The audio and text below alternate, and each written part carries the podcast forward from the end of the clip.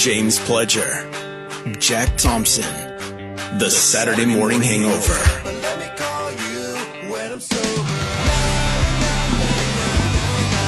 Good morning and welcome into the Saturday Morning Hangover right here on San Antonio Sports Star 94.1 FM.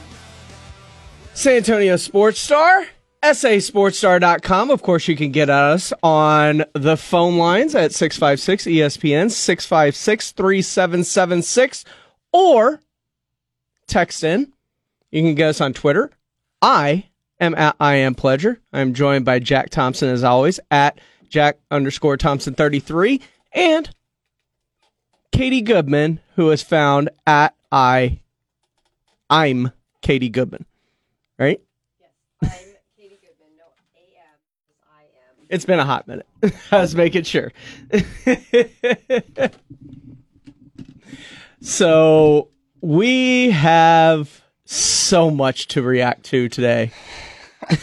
I mean, little has this town been this excited since I would say 2014.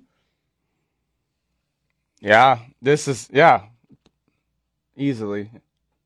It's been yeah, like ten years since it's been. I mean, last good. we were this excited. It Yeah. was draft lottery night, obviously, but like before this yeah, moment, before like the era of Wemby Yeah. began. Yeah, it'd been almost ten years since it was felt good to be a Spur.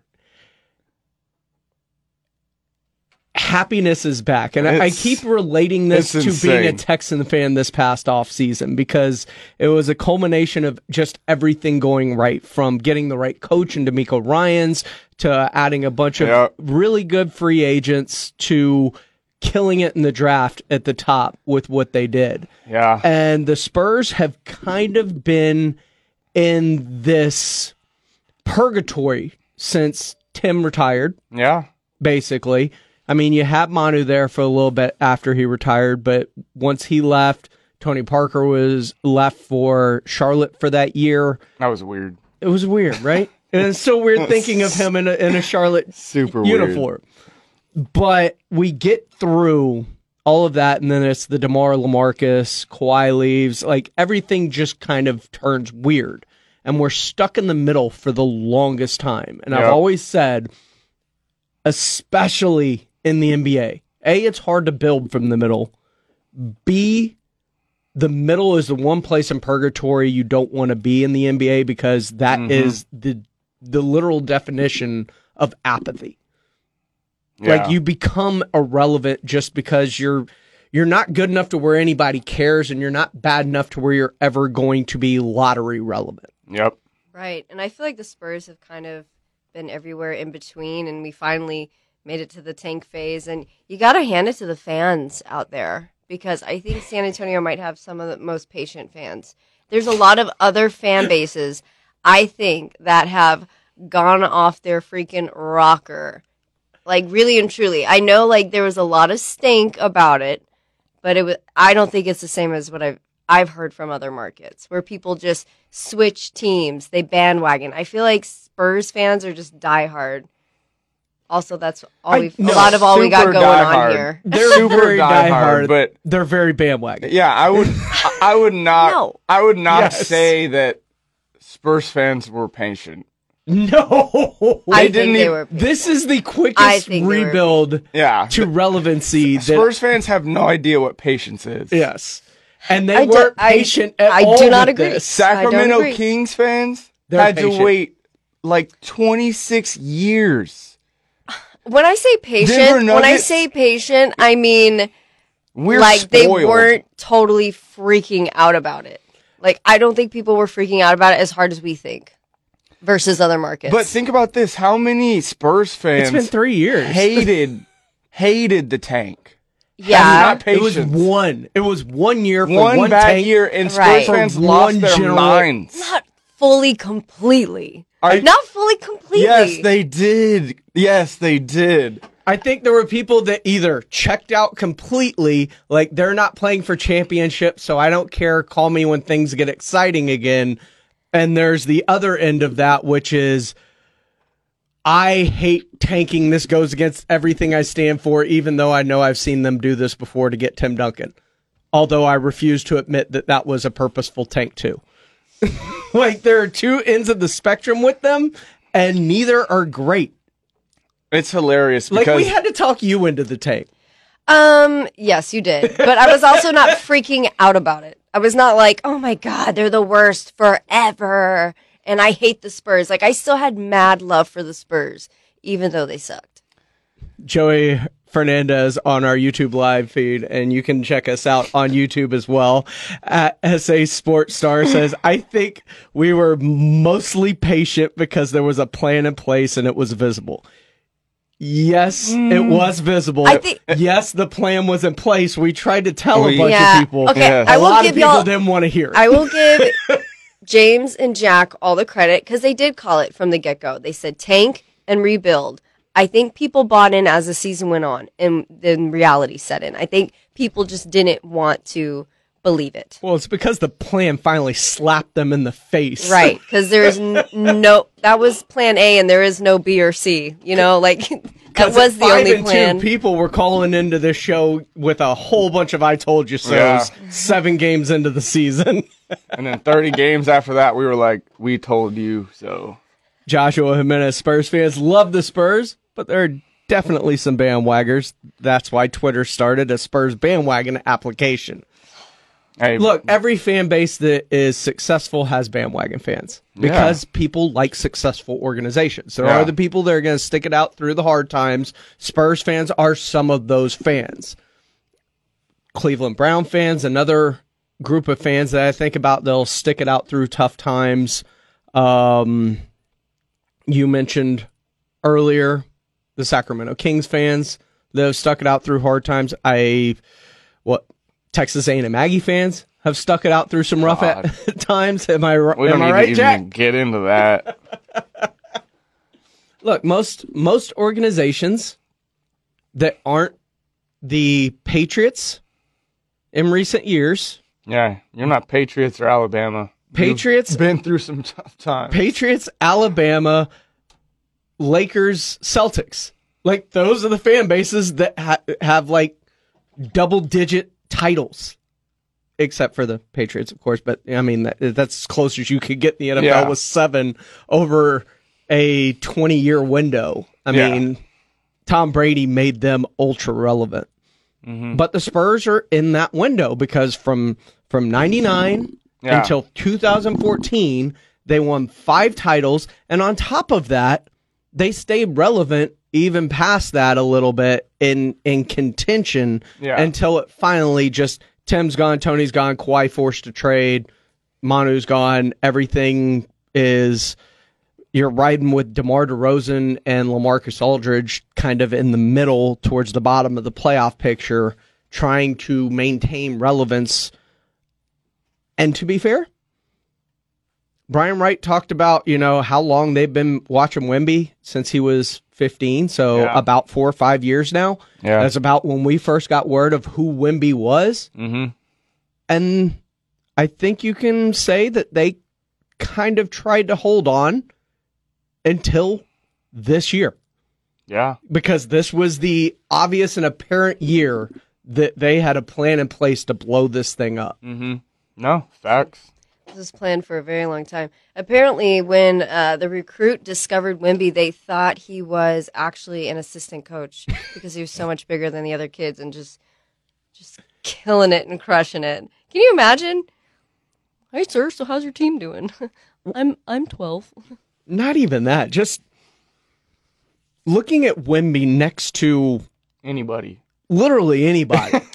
Anybody in the world. it looks so weird because they they just the the heights don't match up because you know a certain person is tall and he is towering over No. this tall person. I have a request, a suggestion, if you will. I need a lifelike statue of Wemby, and that we can all take a picture next to him because it would be so weird. Or like a wax figure. We have How the about wax just museum a life here. Wemby? How about Wemby takes a picture with us so we Um, can put it up here in okay, well, studio? I would love that.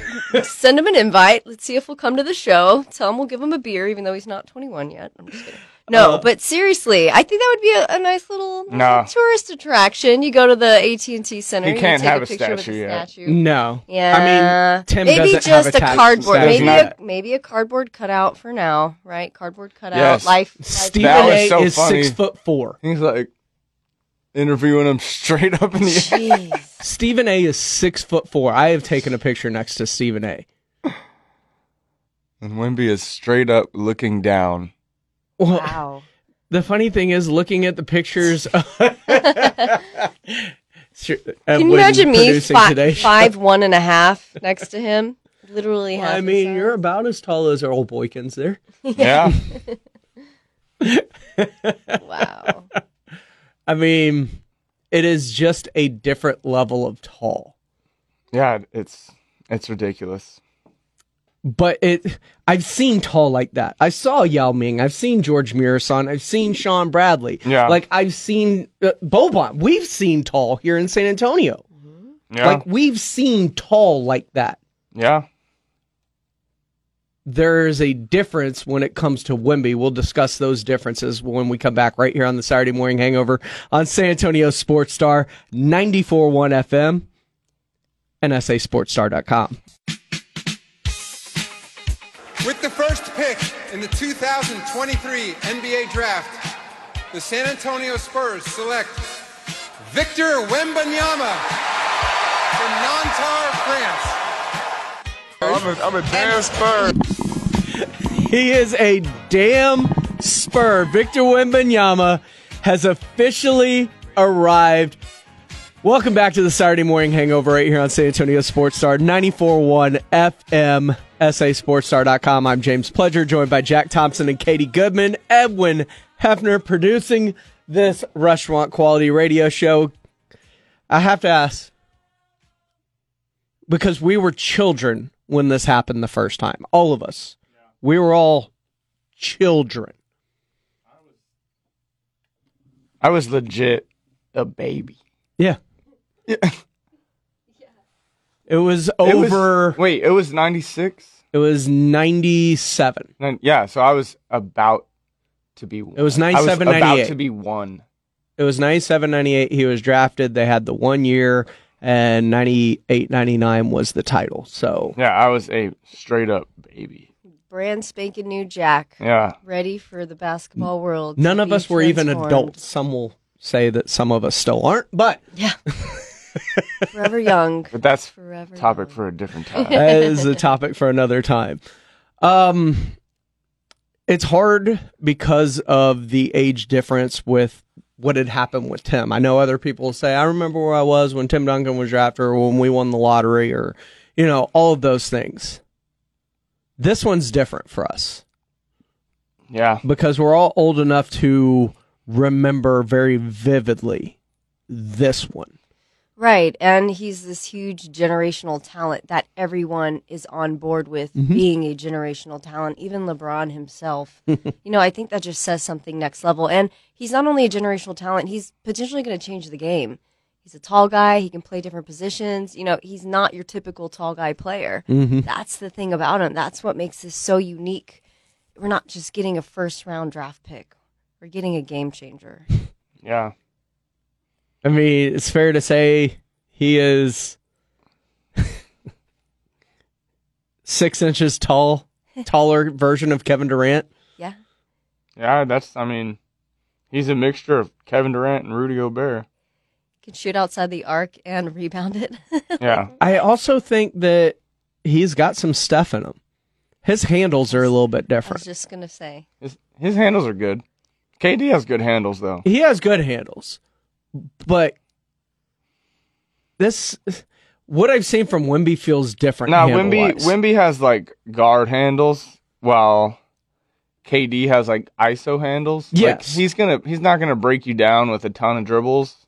But Wemby can do that. Like he can get in and out of situations with his dribble, spin moves and all that kind of stuff. So crossover. yeah, Like, his his uh his handle's different, and it's we've like I don't know. if There's ever been anyone in the whole history of the world to have be his size and be able to move like he can. Well, the great thing is, and the, I think the thing that Spurs fans love the most, and remember, guys, we're going to be here.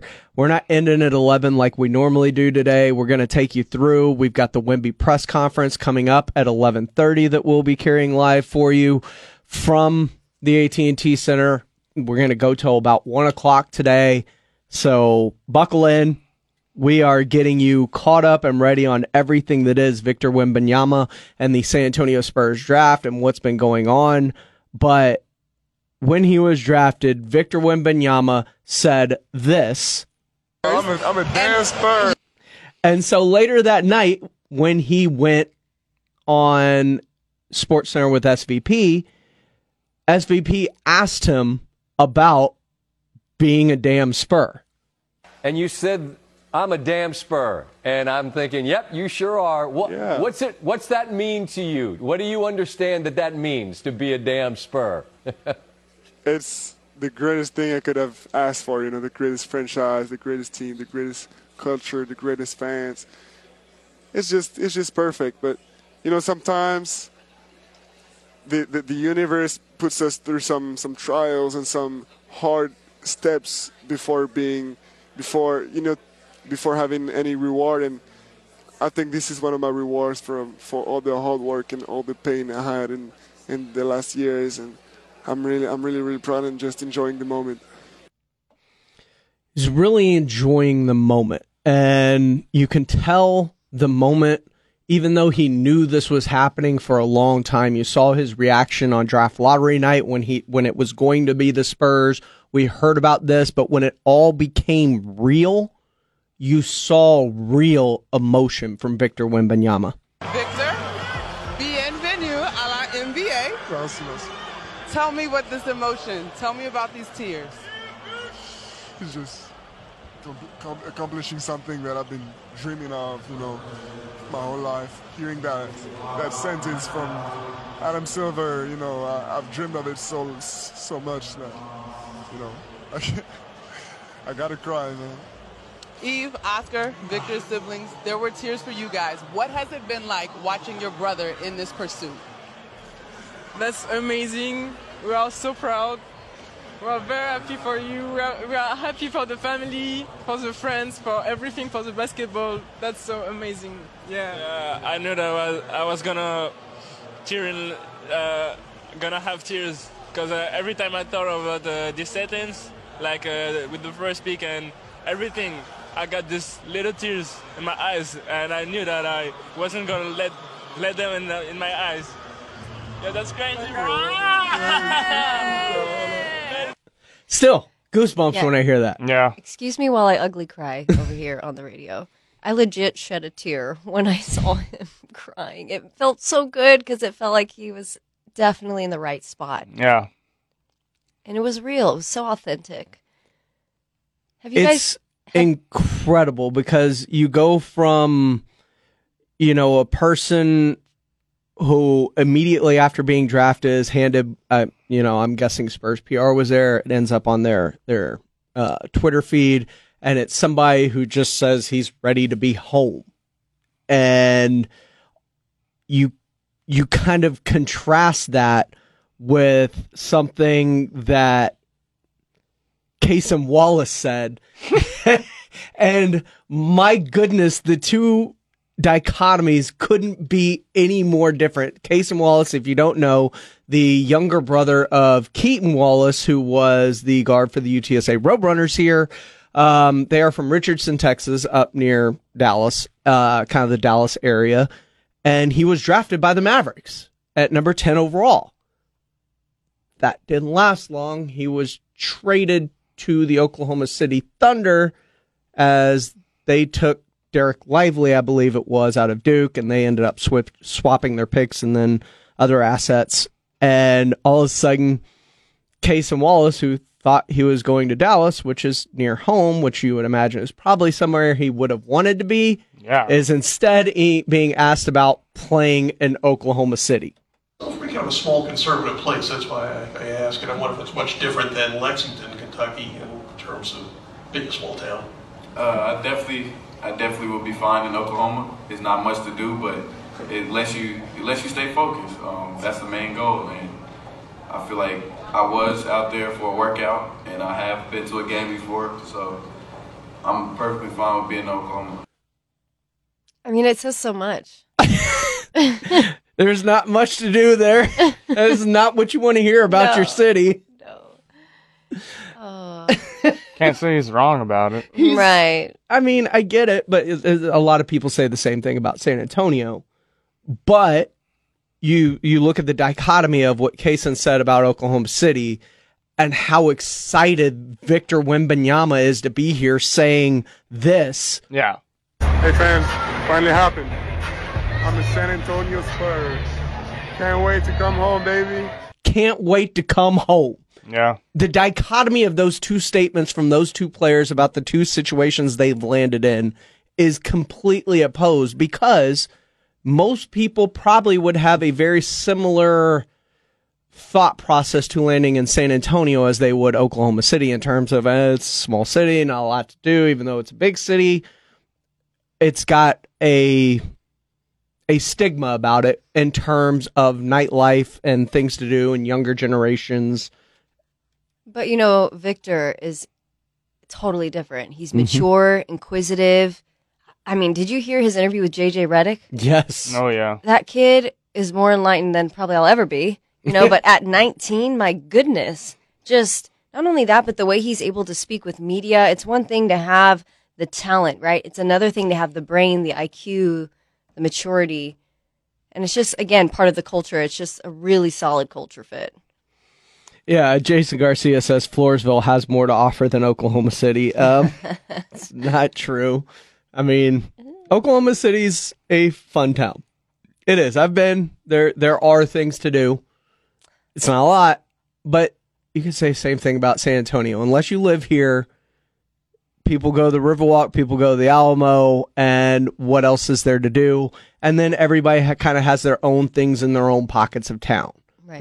Right. But also, these are like NBA players. If they want to go somewhere nearby real quick, they can. And honestly, he's young, he's starting out, and he's a focus anyway. So it's a good place to grow up, I think. San Antonio is. Austin's right down the street if you really want to. It's a great Get team for him to be on, though. Like Mhm. that's as much of an up and coming team as there is in the NBA.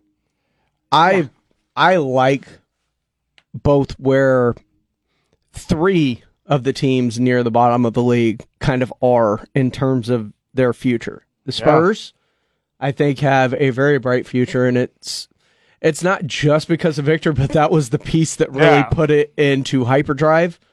Because I liked Devin Vassell, I liked uh, Keldon Johnson previously, but you add a Victor Wembanyama to that, and obviously that changes the entire dynamic of it. Mm-hmm.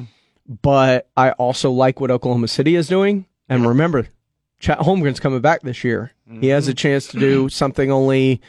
I think the last person to do it was Ben Simmons, win Rookie of the Year in their second year. Did did he do that? Ben? Ben did Yeah. that? I know Blake Griffin did that. Yeah, I, I don't remember honestly. Yeah, but I, I mean, it's just it's an it's one of those abno- abnormality type things Mhm. where it's like, eh, is Chet really a rookie, or just because he didn't play, is he a rookie? He got the full kind of off season. and- Yeah. Sorry, But- Chet.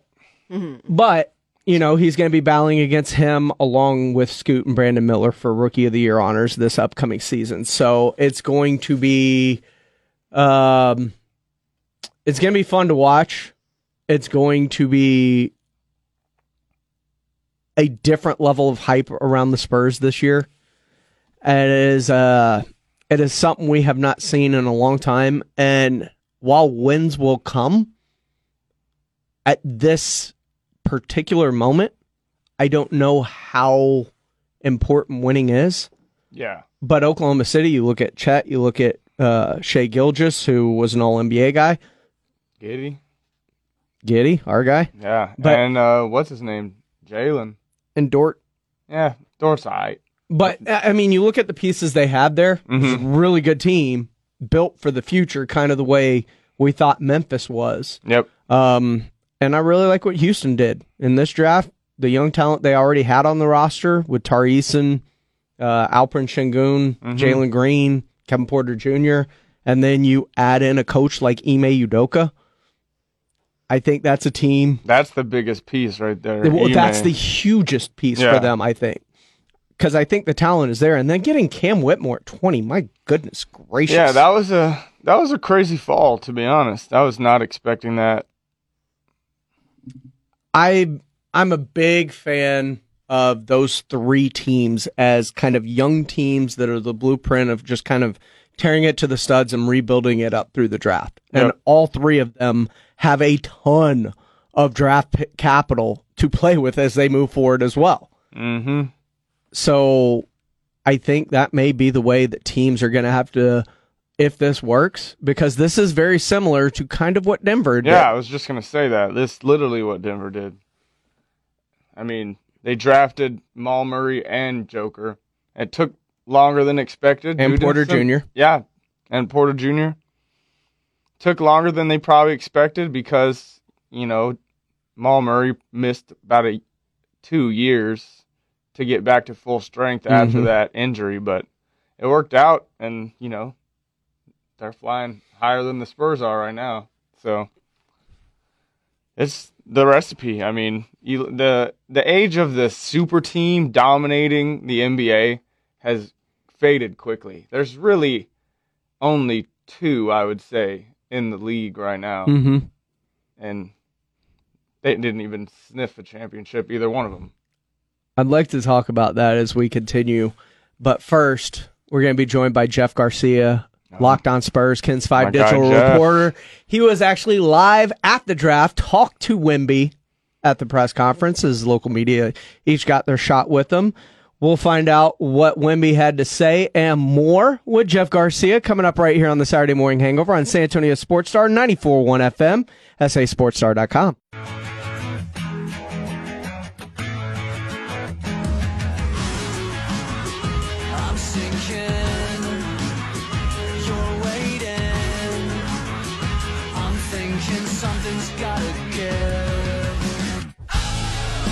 Welcome back into the Saturday Morning Hangover right here on San Antonio Sports Star 94.1 FM, sasportstar.com. I'm James Pledger, joined by Jack Thompson and Katie Goodman. We are going to 1 o'clock today as we're going to get you caught up on all things Wemby. It's the Victor Wembanyama show because he has his first official press conference as a San Antonio Spur today, and we're going to bring it to you live and so much more right here on San Antonio Sports Star, your home for Wemby Mania. That was music to my ears. I get it. James, his first official press conference as a San Antonio Spur. Mm. It's going to be so much fun. So, to do so, I decided we bring somebody who got to ask some of the first questions to Victor Wembanyama after he became a Spur officially at his press conference up there at the Barclays Center as Jeff Garcia of Locked On Spurs and the Kens 5 Spurs digital report joins us now on the Saturday morning hangover. Jeff, what's going on, my man? I am trying to recover from a bad cold, but Still. uh, thanks for having me on. Yeah, man, I'm still getting. My I mean, however you want to pre- preface hangover or Wemby wasted, I know what Right. happened after the draft. You're fine. You're in good company. That's okay? right. Yeah, yeah, yeah, yeah. No, I've been I've been fighting this thing for like a week now, and I'm just barely starting to see the light on. well, I hear So, hangovers get worse as you get older. That's the thing. I know. I remember when I was able to rebound from hangovers or colds the next day. Now I can't do that anymore. in My advanced age. Advanced age, please. But also, I feel your pain I'm up- completely.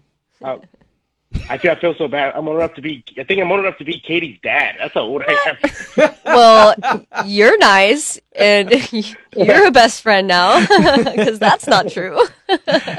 Chris Gonzalez on our YouTube page says he's just happy that Jeff didn't get Wemby sick. yeah, exactly. Yeah. That, that, I was Were you like, wearing a mask? I hope it. No, I wasn't, but I sat three rows away from him, okay. and um, yeah, I was I was keeping safe distance. I was medicated up. Let's put it that way. So yes, I was hungover. You want to use medicine? I was really hungover. I was literally taking Dayquil once every other hour at NBA Draft Media, at NBA Draft itself, just so I could survive the night. You know, I've been fighting a thing too for like a month. I've had this cough for like a month, but it's finally I'm over the hill now. I, I'm good. I, I, I think what happened was I think I reacted You're to not that. over the hill. Uh, the uh, the uh, smoke that hit uh, New York. I think that what got that got me, and I think that just triggered all this, and I haven't recovered yet. Uh, you know, I know y'all want to talk about Wemby, but I I remember the moment when I noticed noticed the smoke came in. But there was a lot of smoke this weekend with Wemby in town. There was a lot of smoke this weekend with Wemby in town. So, with that being said, what was the scene like up there at the Barclays Center as Wemby kind of invaded Brooklyn?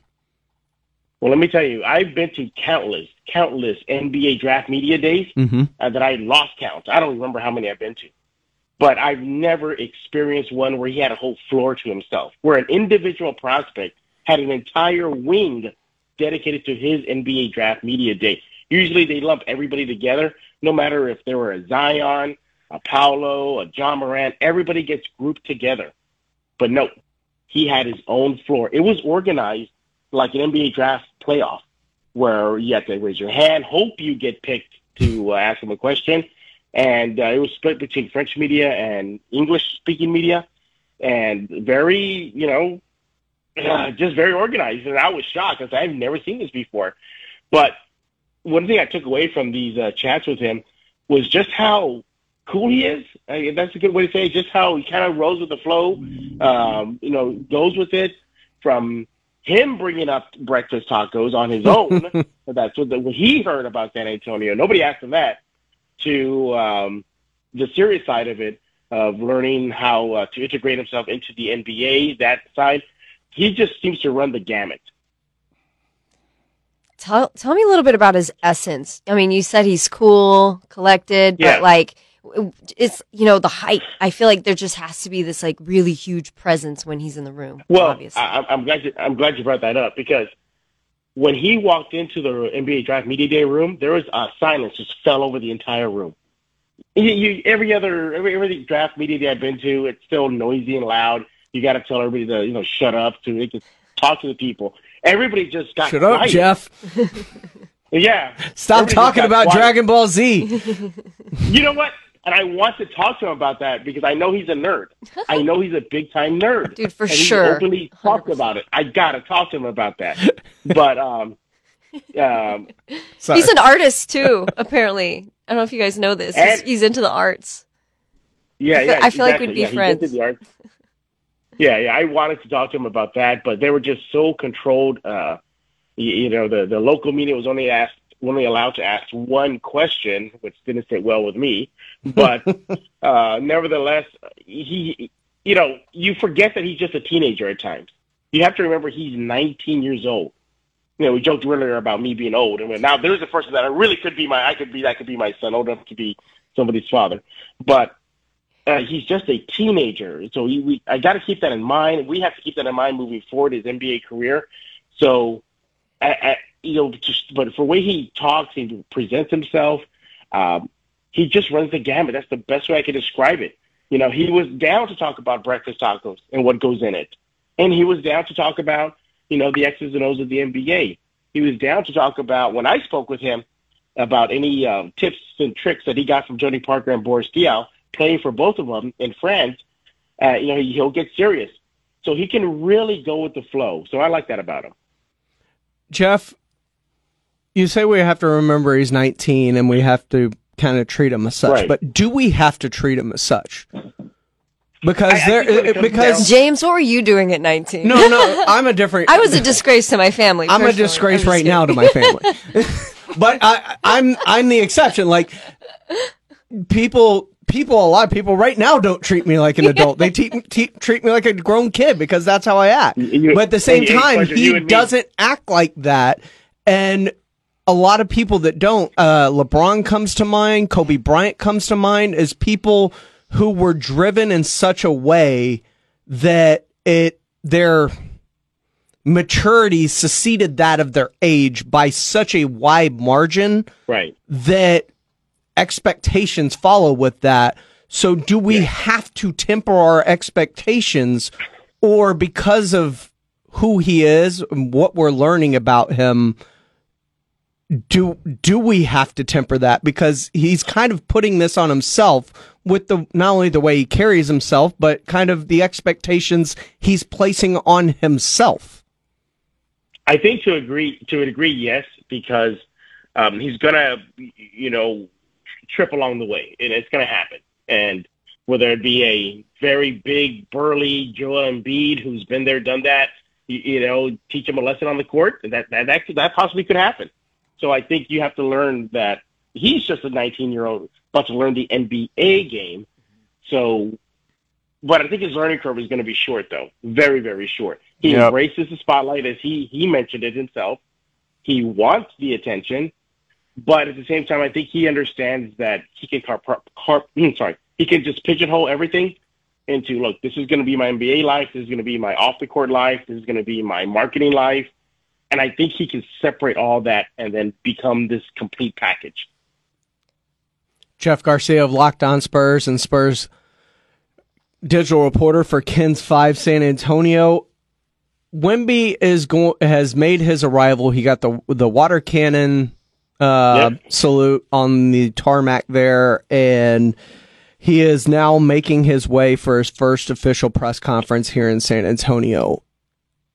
What what do you think acclimating to San Antonio itself is going to be like because he has said everything right along the way from the breakfast tacos to wanting to learn Yeah. Spanish to you Right. know going to CTP at his house uh, it- like everything he's done along the way seems perfect and that's the only way like I can't think of a better thing he could have said or words that have came Right. come out of his mouth every time he's opened it Yeah, and I feel like the same way too. Like we're at this point now where it feels like we kind of know everything we need to know X's and O's wise heading into his NBA career. I mean, we can dive deep into advanced stats, and I think everybody's already done that. We really got to know a little bit about him himself with many interviews that he's given to major outlets, from as Katie mentioned, you know, the uh, art side and to the nerd side and whatnot. But I think now we're at the point now where it's we got to see it now to believe it. I think that's where we're at now. Let's see what he can do in the court. Let's see if he can live up to that hype. And as far as acclimated to San Antonio, I think he'll be fine. I mean, for Paris is kind of a multicultural city. Um, you know, San Antonio is very, you know, multicultural itself.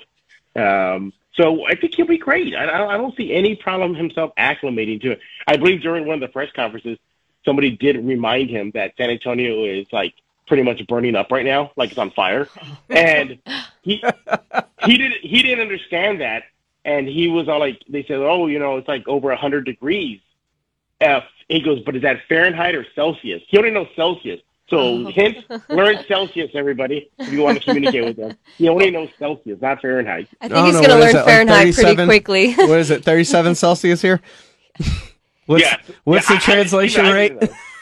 I, I got on my cell phone. I just went to converter. I said, okay, we just get a Celsius Fahrenheit converter. But I, I one, one thing that stood out for me though that I wish more people saw. He had an uh, NBA Cares event in Harlem, and uh, I went to it. And uh, you talk about just a media rush. I mean, he was getting pulled left and right. But again, he's there for the kids. It was they're opening up a STEM lab for uh, this, uh, you know, uh, middle school, and but he's you know fresh media over here, and he has to go take pictures for the NBA, and he goes to a closed event upstairs where they're cutting the ribbon. So I think he realizes he's not spending time enough with the kids. So as the event is quote unquote over, he still stopped his entourage and he dived back into the kids and, and sat in the uh, free throw line with them and was rebounding for them. And then when they took a group photo, he hung around a bit to sign autographs for the kids. And then as he's leaving, he looks behind and he waves to well, bye to everybody, and all the kids are loving it. So you know that kind of uh, I, I guess thoughtfulness. I think that's going to go well in San Antonio when he does his uh, upcoming community events in San Antonio.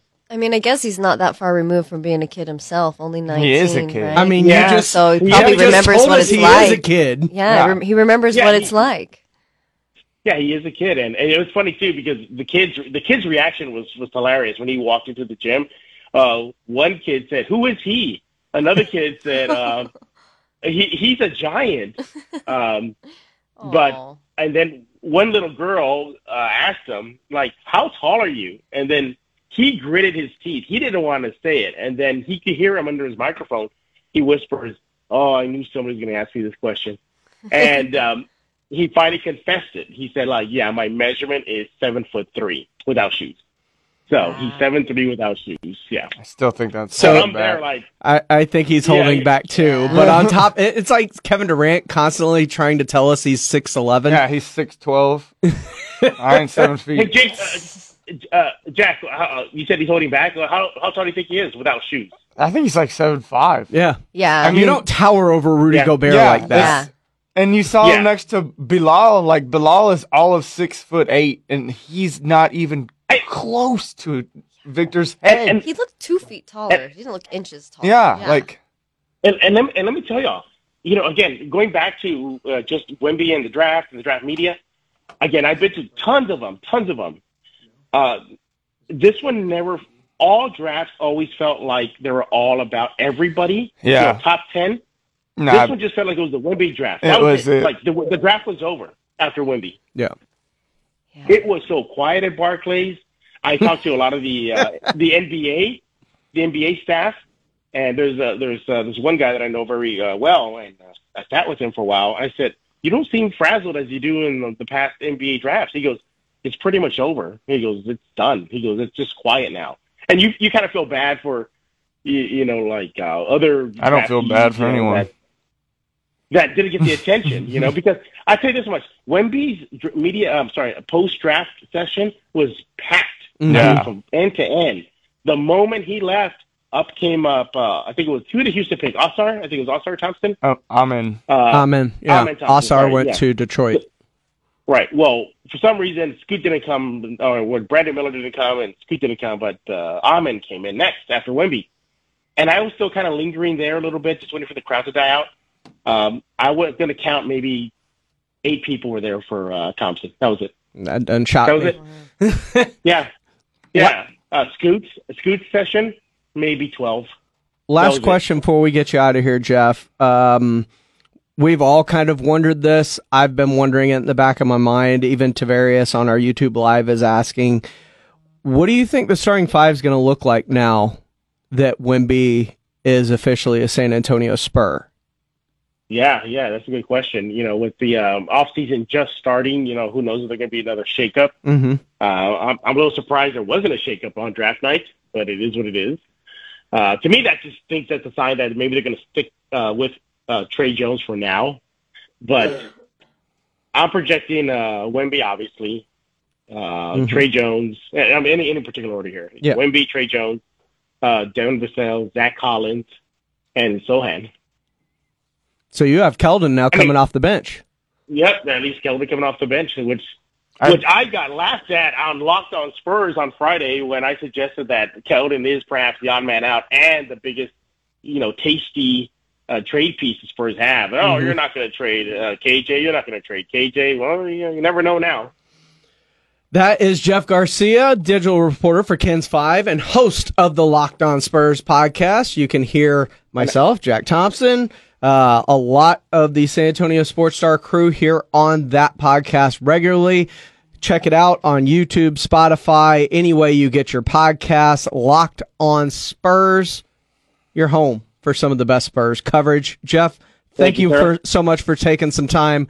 Go rest up, get healthy. Thank you. We'll I see you it. Soon, my it. friend. All right, y'all take care. Bye bye. Later, Jeff. that is Jeff Garcia. He joins us b- via the Buyers Barricade guest line. We're going to take a quick break. When we come back, we're going to talk about some of the other draft. He talked about kind of how the draft petered off after the Wemby selection, but there were some some shocking moves within the draft.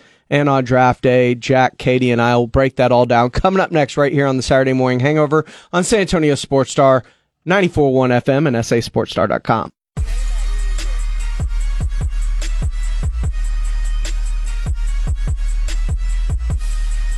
You think Wemby's going to get a purple Lamborghini? No, No. he can't fit in a Lamborghini. It's gonna be more like an SUV Yeah. of sorts. He cannot fit in a, Lam- a Lamborghini. If he's getting a Lamborghini, it's going to be the Urus, which is like the the uh, whatever the crossover. Uh, the NBA draft is in the rearview mirror. Obviously, the Spurs won the draft because they won the draft lottery, so they won the right to draft Victor Wembanyama. Yeah. It was irrelevant what happened after that. Spurs won the draft. Yeah. Who are some other teams you think did extremely well in the draft? Well, I mean, the Hornets getting Nick Smith and got Brandon late. Miller. Yeah, that's That is that's pretty tough. That's that's a great combination. Um, other teams that won the draft. You know, I kind of blacked out after the first pick, so let me check. He was already Wemby wasted by the time Wemby came through. I think the Wizards kind of came in with a nice little steal of Bilal Kula- Coulibaly. Yes. Don't say that five times. We will fast. never hear from him again Yeah, now. but The I mean, Spurs were could have been a nice support. There. reportedly interested in trading back up for him into the into the top 10. So and Brian Wright did mention the fact that they made an effort to move up. I think the Lakers getting Hood-Schifino at 17 is a steal. The Indiana guard. Yeah. Heat getting Jaime Jaquez is an absolute Is there a more Heat player that was in this draft? no. It's a perfect player for them. I mean, he just feels like a Heatle. yeah. The Magic uh, drafting Jett Howard at 11 is an odd pick. Can't can't How many was- guards do they have? Because they drafted Coby White, right?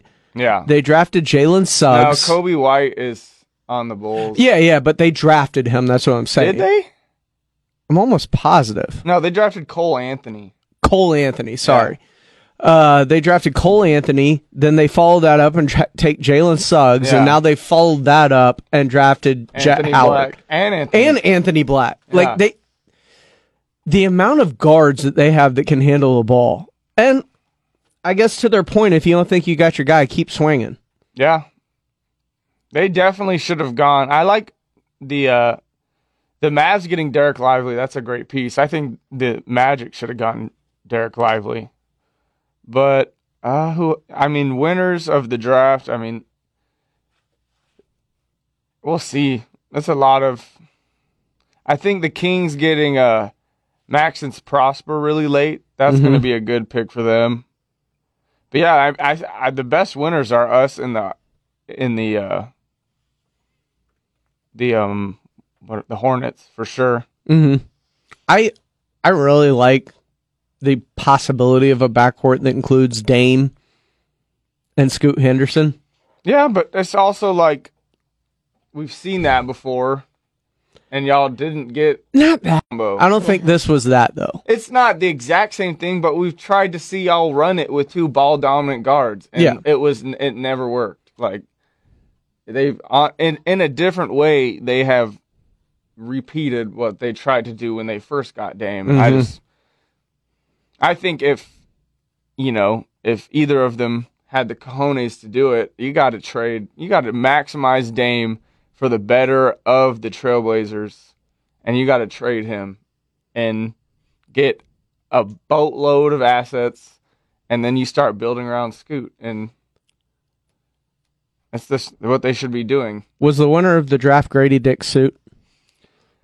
I mean, he looked Grady Dick's suit was wild, but if you don't know about Grady Dick, he's a He's a dude. he's an interesting character. he is. He does not care like what you think about it. He is a funny, like dancing around, Yeah. having a good time kind of guy. So it fit who he was. Oh, absolutely. Like I love the fact that he was unapologetically like, yeah, I'm I'm rocking I'm this. weird. You know, Yeah, Dorothy's red slippers yeah, type of jacket. yeah. They're not in. Yeah, he ain't in Kansas. he ain't in anymore. Kansas anymore. I thought that was really cool. I also thought the Rockets, obviously, I I like Amen Thompson. I thought he was Mhm. probably the best pick that you could get outside of the top three. He was Yeah, the yeah. next in line, Mm-hmm. And I really liked Cam Whitmore, and I did not expect him to still be there. Yeah, I really liked Cam Whitmore also. Like you know, my feelings for him were up there with, you know, that of Sadiq Bey Mhm. coming out. Like I liked me some Cam Whitmore. The Celtics getting Jordan Walsh at 38. That's going to be a good pick for them. I think he's going to pan out to be a a really solid NBA player. The Celtics getting Kristaps Porzingis is going to be good Oh, for yeah. them. We're going to talk Of about course. some of the moves around the NBA as we come back right here on the Saturday Morning Hangover on San Antonio Sports Star 94.1 FM and SASportsStar.com. KTFM Floresville on YouTube and always at sasportstar.com. sasportstar.com. James Pledger, Jack Thompson, The Saturday Morning Hangover. Welcome back into the Saturday Morning Hangover here on San Antonio Sports Star 94.1 FM, SASportsStar.com. I'm James Pledger, joined by Jack Thompson and Katie Goodman. Edwin Hafner producing this fine, fine radio program is we're going to take you all the way, not until 11 o'clock, because Wemby talks at 11.30 and we want to bring you that live. So we're going until 1 o'clock today as we'll bring you all we can from what's happening up at the AT&T Center with Wemby, his press conference. Uh, of course, the drafting and of their second rounder, the G League Ignite guy, Sidy Cissoko. That way, A fan of him. If Spurs fans, do yourself a favor and go check out this dude. Cissoko. Yes. this dude's a he's a point guard. I know. Everybody said we needed a point guard. He's well, a- they went and got him. He's a point guard at 6'6", 250. Mm-hmm. Dude's a beast. So, and a big guard. He's kind of what I think they expected Josh Primo to be. He's bigger. That's what I'm Primo. saying. Uh, no, no, but that's what I'm saying. Like that bigger kind of can play on or off the ball combo guard type. Yeah, well, he but the thing, like Sidy's like a one and a three. He's not like a one-two combo guard. He's like a Mhm. one-three. Like he's got some definite potential. I'm excited about him. We're going to have it all for you right here on San Antonio Sports Star, your home for Wemby Mania, as you can tell if you're watching on our YouTube page at SA Sports Star. Wemby's number one fan, JT. Yep. That's me. Look, uh, the the draft was just kind of a piece of the puzzle. The next piece is coming up here in about a week with free agency, and we've seen the other piece, which is trades here just leading up to the draft. The fact that the Suns made the massive move to go get Bradley Beal, creating another super team Yep. with four guys maxed out or super maxed out when you're talking about now Bradley Beal, Yeah. Kevin Durant, who they traded for prior to the trade deadline this past season, Devin Booker, and DeAndre Ayton, Yeah. who still doesn't want to be there, I think. They also have like no picks between now and 2031, which is just crazy. No picks and no money. Just I've never seen a team like really. This is as all in as you could ever go. Mhm. Like they have no money, and they have no draft capital until 2032. They're truly going to have to build this roster around yeah. the idea of kind of what the Heat did out of accident more so than than willful. Yeah. They're going to have to Undrafted, undrafted free yeah, agents and vet and- mins. Yeah. Yep. It's never a good thing to have all your eggs in one basket. I feel like. Well, if Kevin Durant's holding that basket, I f- it could be worse. I feel as good as I can. Yeah. I guess. It's gonna Better than other people holding It's gonna the be a- right? But yeah. injuries are a thing. No, They're injuries really, are a thing. really Especially like, with you're that just hoping core. to God, and he's getting older. Like, come on, love It's- him, love him to death. But It's going to be a wild ride with that team. They're going to be incredibly potent, no doubt about that. Mhm. But the sustainability of it is this is going to, if this doesn't happen in the next two years, like them winning a championship, this is going to be a catastrophic meltdown. I think it's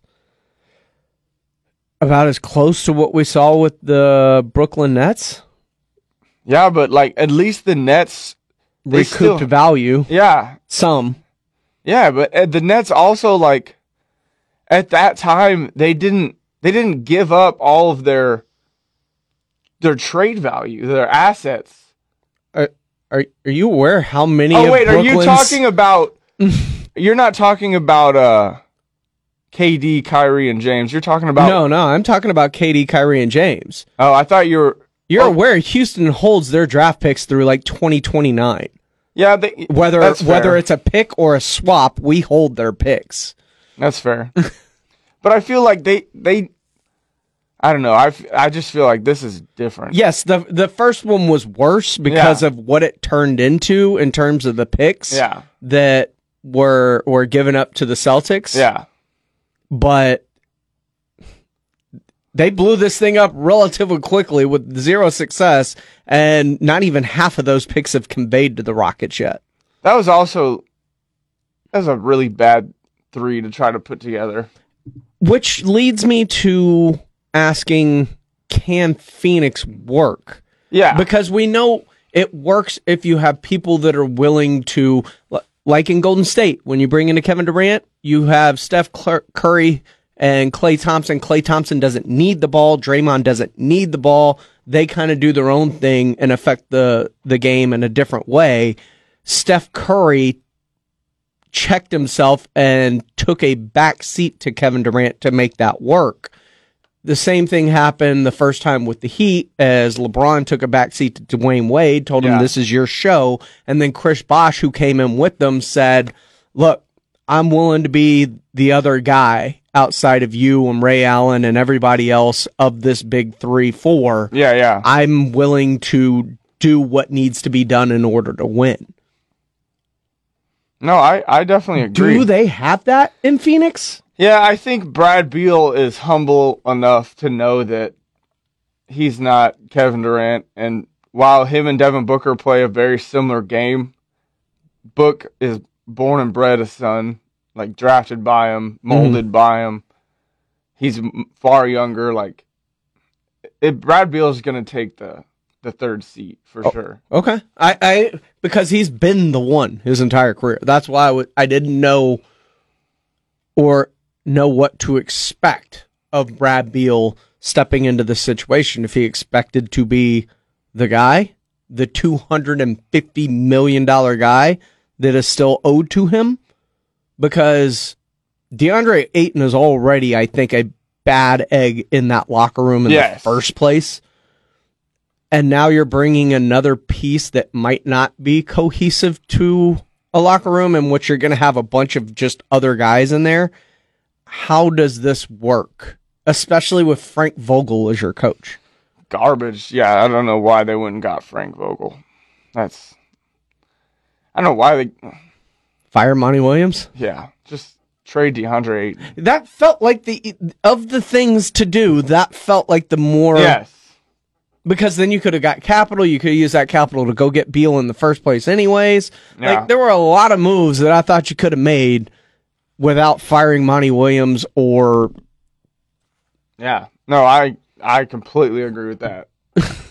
because uh, it sounds like you're about as high on him as I am, but I'm not a Frank Vogel guy. Like I've never believed in him as a coach.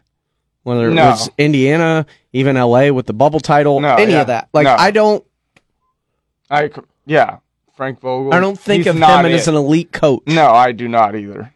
I think of Monty Williams as more of an elite coach than I think of Frank Vogel.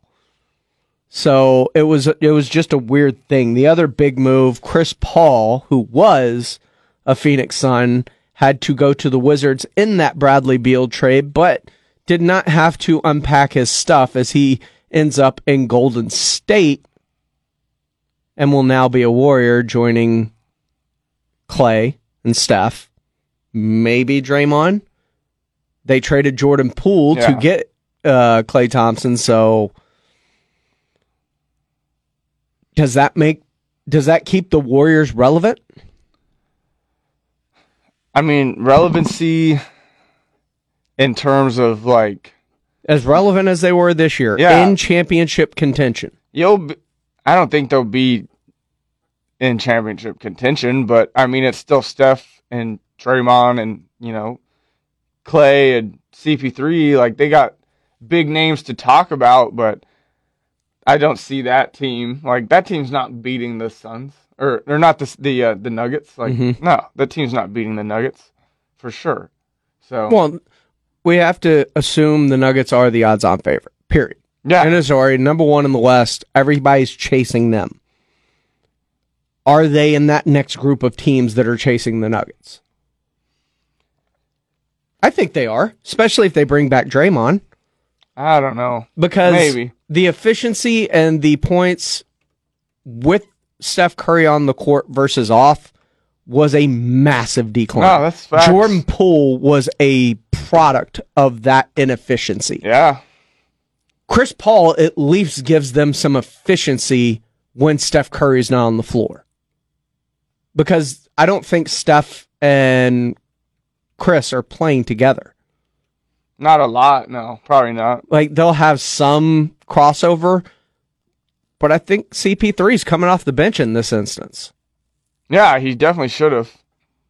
which hopefully leads to him staying healthier, playing less minutes, and it, it, it just solidifies them being able to give Steph Steph a breather and not have to worry about you know production falling through the floor when he Mhm. does. Yeah. I think that keeps them relevant. And we have to look at the other teams in the West in terms of do you do you expect Sacramento to stay up at two, three? Probably not. They'll probably regress to the mean. But I would expect them to. Yeah. Uh, because if San Antonio's coming up, Yeah. we think Houston may be coming up. We Yeah. think Oklahoma City's coming up. Yeah. That means teams have to come back down. Yeah. That's one of the teams. You're Mhm. going to have uh, 25 games without Ja Morant for the Grizzlies. Are they still a two seed? Without- Probably not. No, no, definitely not. So they've got to come back down a little bit. You look at Utah other Jazz. Yeah, Utah. Uh, they had a Rockets. much better season than I thought they were going to have. yeah. They've got to regress to the mean probably a little bit. I would assume. No, I agree. I- in terms of I don't know. I just don't think the the Warriors are built to win the championship again. I just don't know how many more times they can just ride on the coattails of Steph Curry, just I mean- taking them all the way. But if he's as great as we think he is, isn't that what we said about the Spurs? Even with Tim Duncan, how long can this team do what they're doing? But It was literally until Tim retired.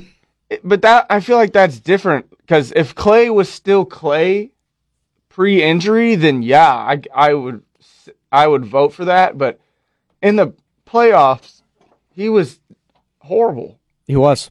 He was missing missing wide open shots. He can't stay in front of anybody anymore. He's never been athletic, and it's worse now. Like if Klay was still Klay from four years ago, then yeah, they're championship contenders. But Steph is just can't do it all by himself. Last thing as we go to break, if he can't do it by himself, but can he be better a couple years removed from said injuries? Kind of the w- same way Jamal Murray was. Jamal Murray wasn't the same. Yeah. It took him a couple of years to get back on the floor and look like Jamal Murray that we last saw No, prior fair. to that ACL injury. That's fair. Yeah. If he can get, you know, It's all about the maintenance in between. yeah. He is Jack Thompson. She is Katie Goodman. This is the Saturday morning hangover right here on San Antonio Sports Star. We're going to be joined by half of R&R in the morning, the half that shares the same name as my co-host, Jack Thompson. That's right. Rob Thompson's going to join us live from the AT&T Center as we get set for the Victor Wembanyama press conference right here on San Antonio Sports Star 94.1 FM and SASportsStar.com. This is Rudy J from R&R in the Morning. Join us weekday morning, 6 to 10. We'll have plenty of sports and good fun right here on 94.1 San Antonio Sports Star. From one half of R&R to another, that is right. Rob Thompson of R&R in the morning, live from the AT&T Center, joining us now on the Saturday Morning Hangover. James Pledger, Jack Thompson, Katie Goodman. We are getting you ready for Victor Wembanyama's press conferences. He is down, looks like, at the Arneson Theater on the Riverwalk getting introduced right now. And Rob Thompson, How- I'm not there. Well, I, I'm very aware. I'm actually in the air-conditioned confines of the AT&T Center. So, Which is uh, yeah, better. Much better. I think it might be considering the heat. But watching Wemby enter the Arneson River Theater and walk stroll down, it did kind of strike me as that's something that you want to remember for for a long, long time. Uh, Yeah, it's going to be an interesting day for Wemby and Sidy Cissoko, who are being introduced to a select group of fans at the Arneson River Theater. Then they're going to jump into a van. Uh, maybe you know what? Maybe they'll get one of the um, um, bike types, one of those bicycle birds? biped of yeah, and they'll get a ride from the Arneson River Theater, or maybe they'll get one of the donkey carts. And uh, they'll get a nice little carriage ride down to the AT&T. handsome carriage ride from yeah. Wemby all the yeah, way. maybe we can reserve one, and uh, he'll take a carriage ride down Commerce, and uh, we'll bring him down to the AT and T. He should be here about ten thirty. We expect to have the whole crew here. Now, you being a big Spurs fan, I know uh, I was talking with Jack and Katie and even myself, and we were all children when this happened with Tim Duncan, so we don't quite remember it the same way as maybe you, you yourself would, and being able to compare the not just the this hype surrounding getting Tim Duncan and the lottery and everything, but everything that has since followed all of that. Well, it, it's it's very funny you brought that up because uh, ask Jack how old was he when the Spurs finally didn't make the playoffs because they had made the playoffs his entire life until he was well over 20 years old. Exactly. And uh, you know, and you know that that string had actually you know begun um, prior to that. When, when Tim arrived, we were a good basketball team. We just weren't a great basketball team. So there was the expectation that we finally are going to cross a, a barrier that we hadn't been able to get over with David. But we knew we were already good. This feels so much different because we can't. We're coming from literal ashes. We're coming. This is a rebuilt, renewed kind of feeling around here, and, and the way that we're treating Wemby feels that way. Uh, this is a little bit bigger than Tim. Not. I mean, we did the same thing. There was a welcome celebration. We met him at the airport. There was nothing at the Arneson, but there was the celebration of, of the expectations that were coming. But this feels much different because the it's it's Wemby, and we're coming from literally the worst place the Spurs have ever been. They were the worst team in basketball last year, and have been for several. So I think when I look back on what we have felt, I I, I, was telling Tim Tim Spence uh, on our way down. This isn't my first rodeo on this kind of thing, but it, this is a new thing because I, I think the level of expectations are higher, and we know what it's like, and we know the process, and we know that there are certain signposts that you don't want to forget. And today is one of those days. This is when we get to meet our our our next, our future has arrived in San Antonio. Rob Thompson of R&R in the Morning join us here on the Saturday Morning Hangover on San Antonio Sports Star 94.1 FM via the Buyers Barricades guest lines. Rob, you talk about the future, the next, the expectations that are placed on the shoulders of this 19-year-old seem different from past generations of whether it's draft picks or even Tim Duncan himself. Like it, the the weight that is going to be on this kid's shoulders in terms of bringing this franchise back from the ashes seems almost LeBron James-ish in Cleveland in terms of LeBron. just the feeling of being the savior of not only a city but a, a league in a sense.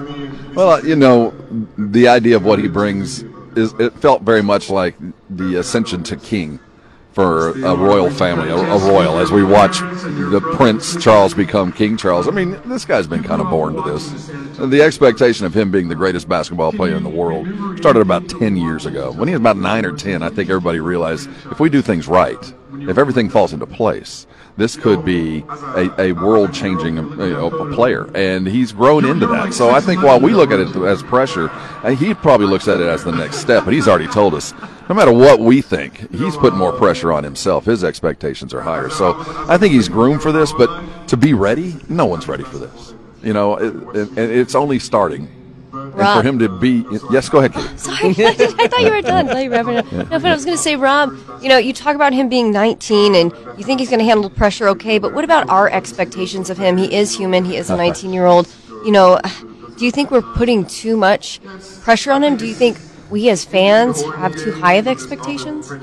Yeah, we have too high of expectations, and we are putting too much pressure on a 19 year old kid to bring everything that we expect. Yes, but uh, he isn't the first, and he won't be the last.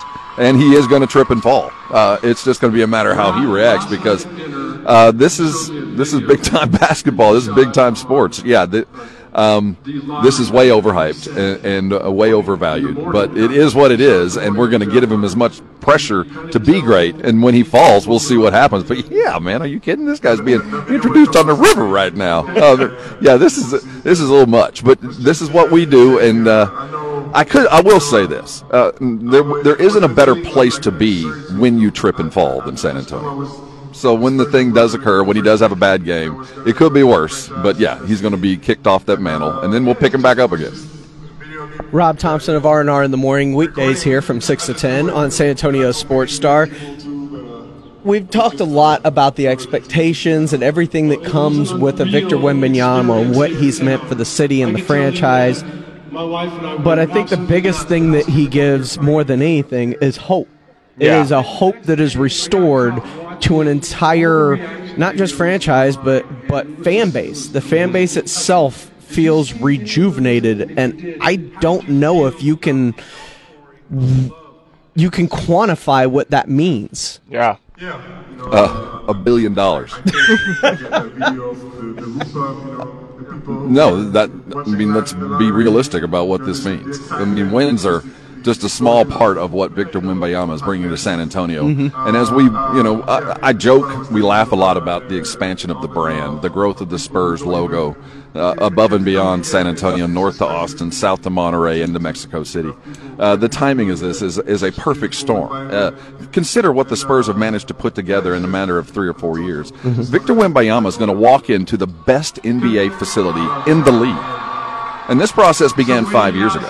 This process began when this kid was 14, with the expectation was when he arrives, he will walk in. And it worked. And as they planned that, not only did they plan the expansion of the brand, as they asked the city long before the, the envelope was pulled and the ping pong ball was pulled out, hey, we want to play in Austin. Hey, we want to play in Mexico City. This brand is going to grow. We know something is coming. I mean, I've never seen a plan put into place that fell so perfectly. I mean, it, it, nothing to my imagination has ever been this perfect. That they actually planned to get him, and they got him, and as he arrives, everything they've chased is in play already. Um, it's a, a miraculous event in the history of the city. So, a billion dollars is just the beginning of what the what the plan is and where the money is going. We keep talking a lot about his youth, his maturity, how far beyond his years it is. And I remember listening to you the other morning, and you were playing one of the cuts I sent about Victor crediting first himself for his maturity level, but then his parents. And he talked about a story about joking with his mom about I'm I don't think I want to play basketball anymore right before the draft. And she was like, "That's cool." and knowing he was joking, but also knowing the fact of the fine line you walk when bringing up a talent like this, and you kind of compared him to Tiger Woods and his dad and the way it was done. And I found it very interesting that the line that a parent has to walk in terms of not pushing too hard and knowing when to kind of let up on those reins. especially when you know that your child is going to be seven five and capable of changing the very game that he's playing when he's ten. You know, I, I I can't imagine the situation you find yourself because how do you not focus every waking moment from the time you realize this kid could actually get me. Uh, get me or get us, this family, someplace completely different. Uh, it's amazing to me where, where it's not worse. And it, it, there is no surprise that he very much feels like David Robinson did and Tim Duncan did with his family. Um, and Pop is treating this very much the same. You notice Pop has never said Wemby. It has always been Victor because I promise you that's what Mama calls him, Victor. And Pop never said anything but Timmy. There was no big fundamental. There was no TD. It was never, you know, 21. He always called him what his mother always called him. So I think there's something to this family, familiar atmosphere and uh, the way that this young man grew and feels very much like Tim when he arrived and very much like David did before him. Rob Thompson of R&R in the morning right here on San Antonio Sports Star. The Saturday morning hangover. Rob, what do you expect once everything arrives at the AT&T Center finally? Once Well, I see them- gets there, once everything's because they're wrapping up at the Arneson. It looks like. Looks like they're going to jump on the uh, carriage rides and they're going to whip that mule down Commerce Street and head down to the AT&T. When that hansom cab arrives over there, there's a couple of fans here. They've got some select invited fans, and the dais is up right on the court. And we're funny if you're curious. They're using the fast breaking Fiesta um, court. We have the blue paint and the orange free throw line and the old school Spurs logo across the middle. It is not the original one. Uh, this is the fun one. Uh, they are all set up. Uh, I- they're going to be down here in just a bit. We'll get to see. Uh, I imagine most of the crew that was down at the Arneson, though I do not expect Peter J to be here, from what I understand. But uh, we will have uh, Wemby will be in the building. Sidy will be as well. I expect Sean and uh, and all the rest to make that trek down here if they can find enough change to tip the the pedicab guy. But uh, yeah, Jason Minnix's going to be here in just a little bit uh, as- as we uh, get ready for Wemby. I'm glad I could be the warm up act. Uh, we hope this is going to be a lot of fun this morning. well, sometimes you have to lead with your best foot, Rob, and so yeah, we that's decided right, to man. call you. so yeah, if you kind of fall out of bed, fall out with Rob, and then we'll we'll get it right with Jason when you get it all in. Rob Thompson of R&R in the morning joining us here on the Saturday morning hangover. Rob, enjoy the moment. Enjoy meeting Victor for the first time and can't wait to hear all about it Monday morning on R&R. Hey, I'm shaking off my hangover. You guys keep on. You're Rob. Thompson right here on the Saturday morning hangover on San Antonio Sports Star. We're going to take a break. When we come back, we're going to kind of digest what we said and get you ready for the upcoming press conference of Victor Wembanyama, kind of what the was said at the Arneson Theater. And we'll hear from Peter J. Holtz as well. That's all coming up right here on the Saturday morning hangover on San Antonio Sports Star 94.1 FM and sasportstar.com. Look,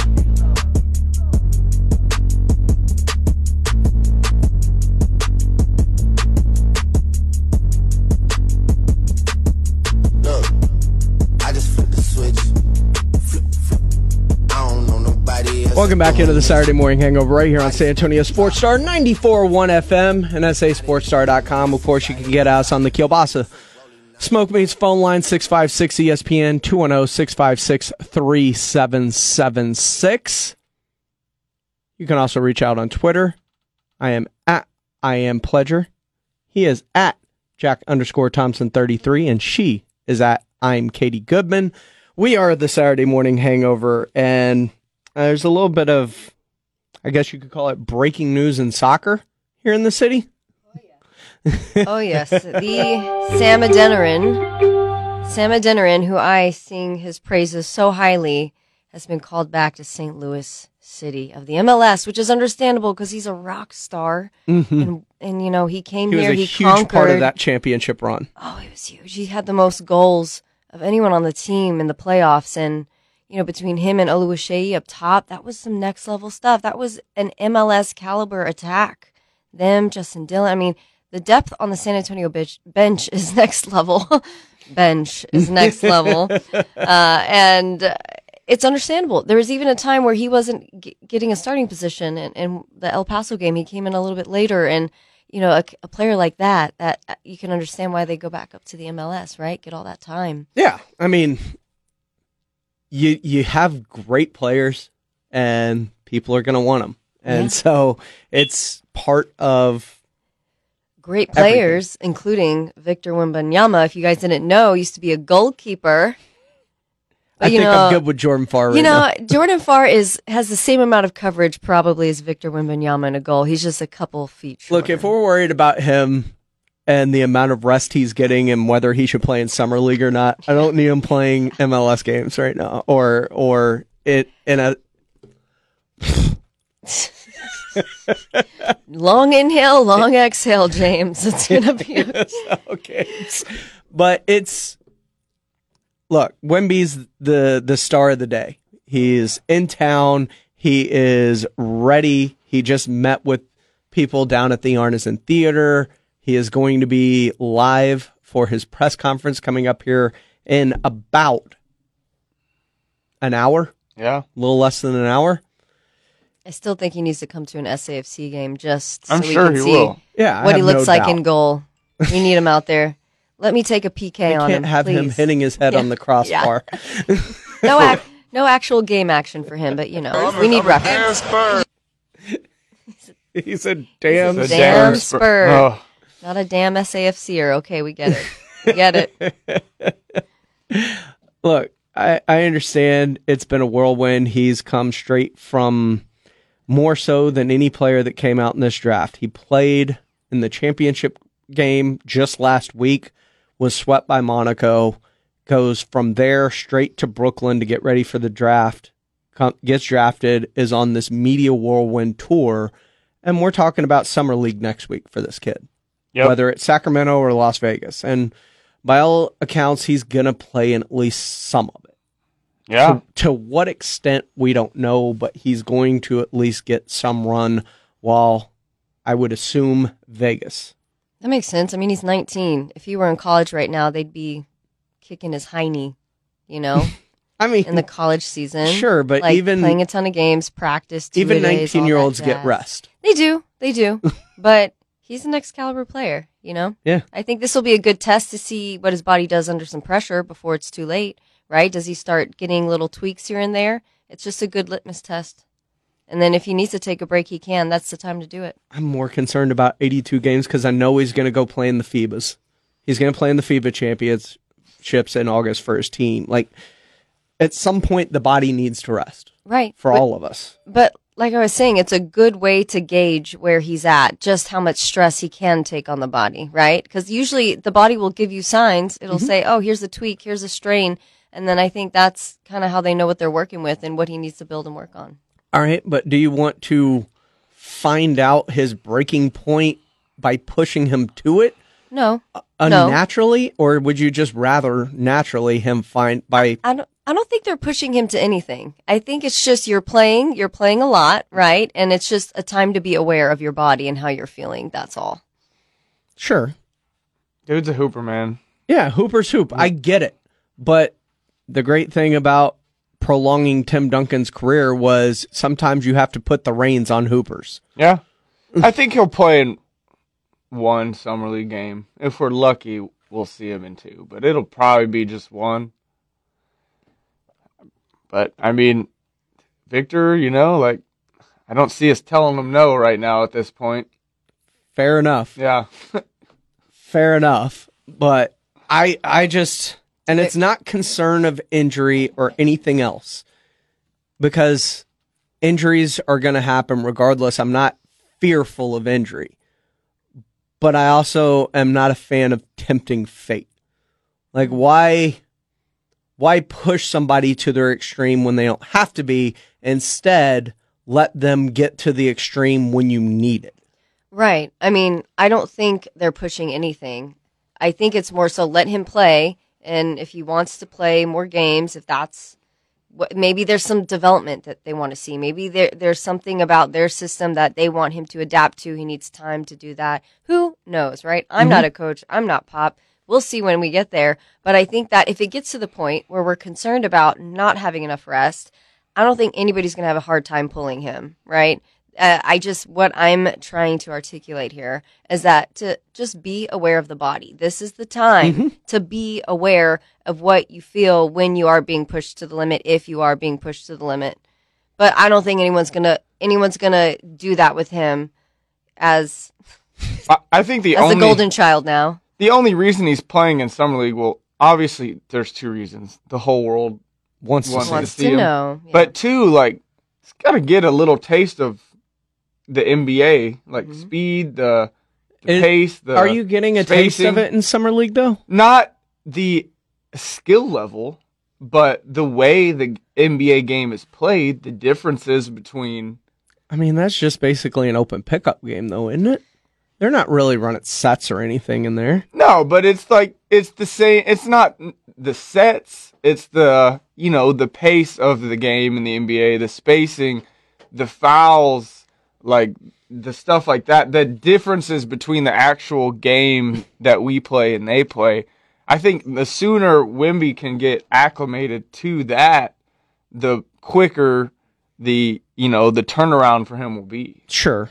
Right. Uh, but my my thing is uh, because they're not real game reps, so it's hard to distinguish. It's game reps. Yeah. I mean, it's game reps, but it's not like it's game reps in the sense of It's I a scrimmage and practice is game reps. Yeah, I mm. mean, no, I, I think it is still. It's still. There's always a difference between lacing it up in practice and going out to play, and also There like is. he's the, he's got to get used to playing with Malaki and Jeremy and you know the guys that are we think of as part of the foundational core. I think the sooner those game reps come, the chemistry comes, you know, the quicker the turnaround will be. But I'm also in the camp of we can't push this kid like too hard. If especially if he's planning on playing in the FIBAs, then yeah, it's going to be a game or maybe two games in summer league. Well, Pop himself said that he didn't have any feedback to give him yet. He said he Mhm. needed to get to know him before he could even go there. And the only way that he can do that is watching him play, not in practice. He has to play against somebody, he has to get the game reps. You're right, he has to get time with other players. And this is the time to do it. And then It- that way he has a training program. If there's something that needs to be worked on physically, he can do that leading up into the season. MEZBX says if it is a competitor he wants to play in the summer league. Yeah, I have no doubt that he wants to play. He definitely wants to play. Plus, he's been playing in the French professional league. Like, come on. Tim Duncan You know? didn't want to be low managed. He was low managed because that was best for the longevity of his career. Like you have to pull the reins back on certain players, and I'm okay with that.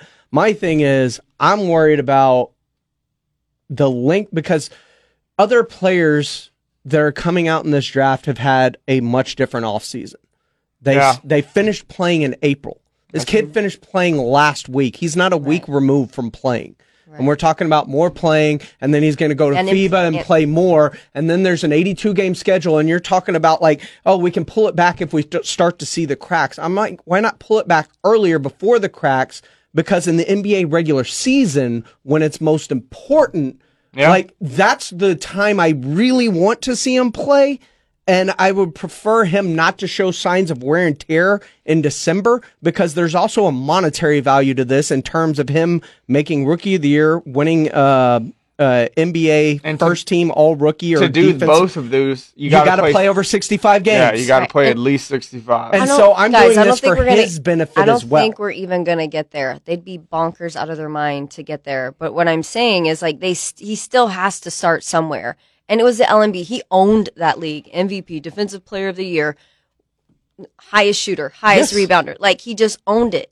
And yes, he made it through playoffs. I know that's a whole different ball game, right? It takes a lot more wear and tear on the body. But you know, coming into this, he we have to see how he plays with other people, and we have to see, you know, where the inevitable cracks are going to be because there will be cracks, whether they're physical or mental or systemic within the team, right? You just have to you just have to pick up on those things, and you can't unless they're playing someone else, not themselves in practice. I don't think, to Katie's point, you we won't see that in the summer league. No, and I would expect him play, to play more in a couple of games if he's Yeah. there. And also, we want him to play with Jeremy and Malaki, but more importantly at this point is how he plays with Keldon and And Devin. Devin, because those are the guys that other teams want. And if one of those pieces doesn't fit the machine, then Mm-hmm. sayonara. Yep. MEZ says Duncan was a little managed in his mid 30s. Not the same. Also, not the same as the player we just drafted didn't just finish playing a whole season, including a playoff run two days before he was drafted. Also, not the same. Like every situation is different for different people, and this kid's just played a ton of basketball up to this point. Speaking of that kid, we're going to hear from him next, right here on the Saturday Morning Hangover, as Victor Wembanyama just finished speaking down at the Arneson Theater. Him and Sean Elliott had a little bit to say. We're going to hear it next, right here on the Saturday Morning Hangover on San Antonio Sports Star 94.1 and ESPNSA.com.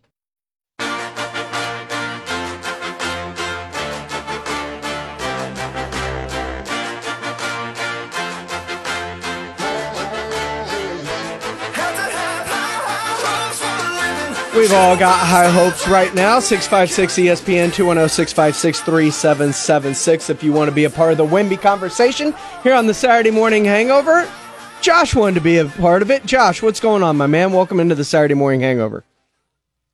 Hey, thanks, guys. Love the show. Um, my thought is, as we were talking about the load management with Wemby, what if the Spurs? This is just kind of a thought or thought process. The goal for the Spurs is to win a championship. Wemby's an amazing player; he's great, but I don't think this team is championship level today. So, what if the Spurs think, hey, maybe one more tank year, load manage Wemby, let's let him play in the summer league, let him play during the season a little bit, just sparing, maybe only 60 games or less than 60. So Wemby can rest during the season and then we can have a full off season with him, with his group, training him and get a top draft pick because Brian Wright says, and supposedly he wasn't able to make any trades because no teams wanted to help. So if no teams wanted to help him in the draft to move up, what team is really going to help him trade a superstar or a big name player to come to San Antonio? So it's it, it's more of a uh, thought like maybe they look at this as a tank because you do have plenty of picks and you still can build a decent team with Wemby with new draft picks and then that team can compete the following year. So I I don't know again. I don't want to see him play in Vegas. I think he needs to just rest and be ready for the season. Let's compete. Let's see what we can do. But if you get him in, I, I don't know. I just think the Spurs might do that because they did that back with uh, David Robinson those uh, early years to get um, Tim Duncan. So maybe it's something they look at. I don't know, but thanks, guys. Love the show, man. Appreciate the phone call, Josh. Yeah, look, I mean, I don't think they're going to tank again. I think this was the tank. It worked, and now their plan is to start to build this thing going forward. Speaking of which, the reason they tanked Victor Wembanyama, he made his arrival yesterday and made his first appearance earlier this morning as he joined Sean Elliott down at the Arneson Theater. This is what they had to say. Victor, first off, welcome to San Antonio. Thanks, man. The question that we all are dying to know right now is Have you gotten your breakfast tacos? Yeah. Oh, you did? I love breakfast tacos. Do you remember which ones you had, or did you just scarf them Yeah. down? Bacon and eggs and uh, beans and cheese. Uh, bean and cheese. Bean and cheese. That's a staple, man. Good answer. Now I know it's been a you know a crazy. you- You've been here less than 24 hours. What has been your initial impression of the city of San Antonio and its people? You know, what I've seen is only love. Um, even before I landed, we, we were seeing, fans right outside the airport. Just people, you know, yeah, I felt so much, so much love from people who don't even know me yet, and that just pushes me to, to love them and to, to show them uh, as much love as I can and to, to give them as much fun as I can too. Yeah, yeah. Can you take us through your last 72 hours? What it was like on draft night, uh, being picked by the San Antonio Spurs, flying in here and meeting uh, some of these Spurs legends. You know, my, my last 72 hours, um, first of all, my schedule's been really full. You know, in New York first, we, there was so, so many interviews to do, so many stuff to prepare, you know, take care of the suit, take care of, the, of everything. Uh, after the, the draft, draft day was a really long day. Um, first of all, we were stuck in traffic like two hours in New York before arriving to the, to the Barclays Center. Then, uh, yeah, then the preparation of the draft, you know, uh, with many, many people to talk to. Then, yeah, the, the, the, the best moment of the night, getting called by Adam Silver, and uh, yeah, being finally wearing that Spurs hat.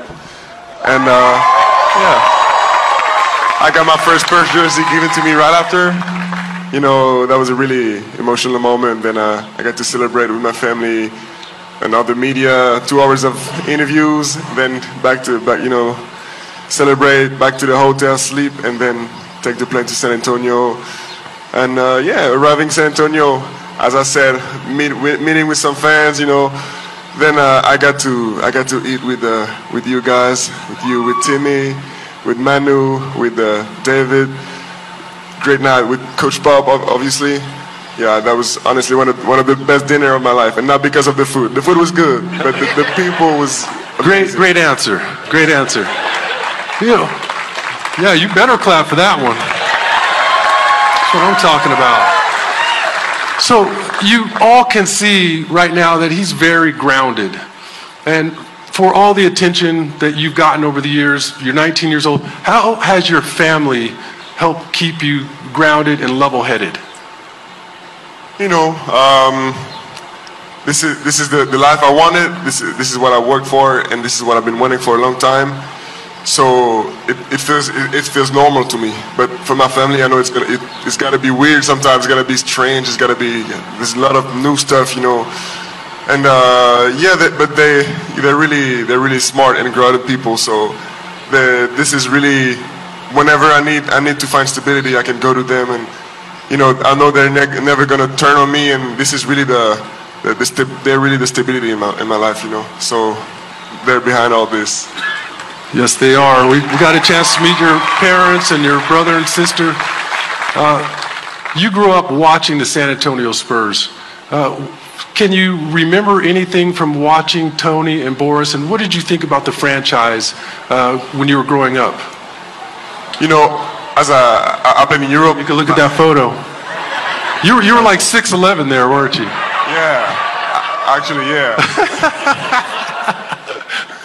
you know, um, as I, I was as I've been playing in Europe my whole life, it's a it's a different type of basketball than uh, what's usually played in the NBA.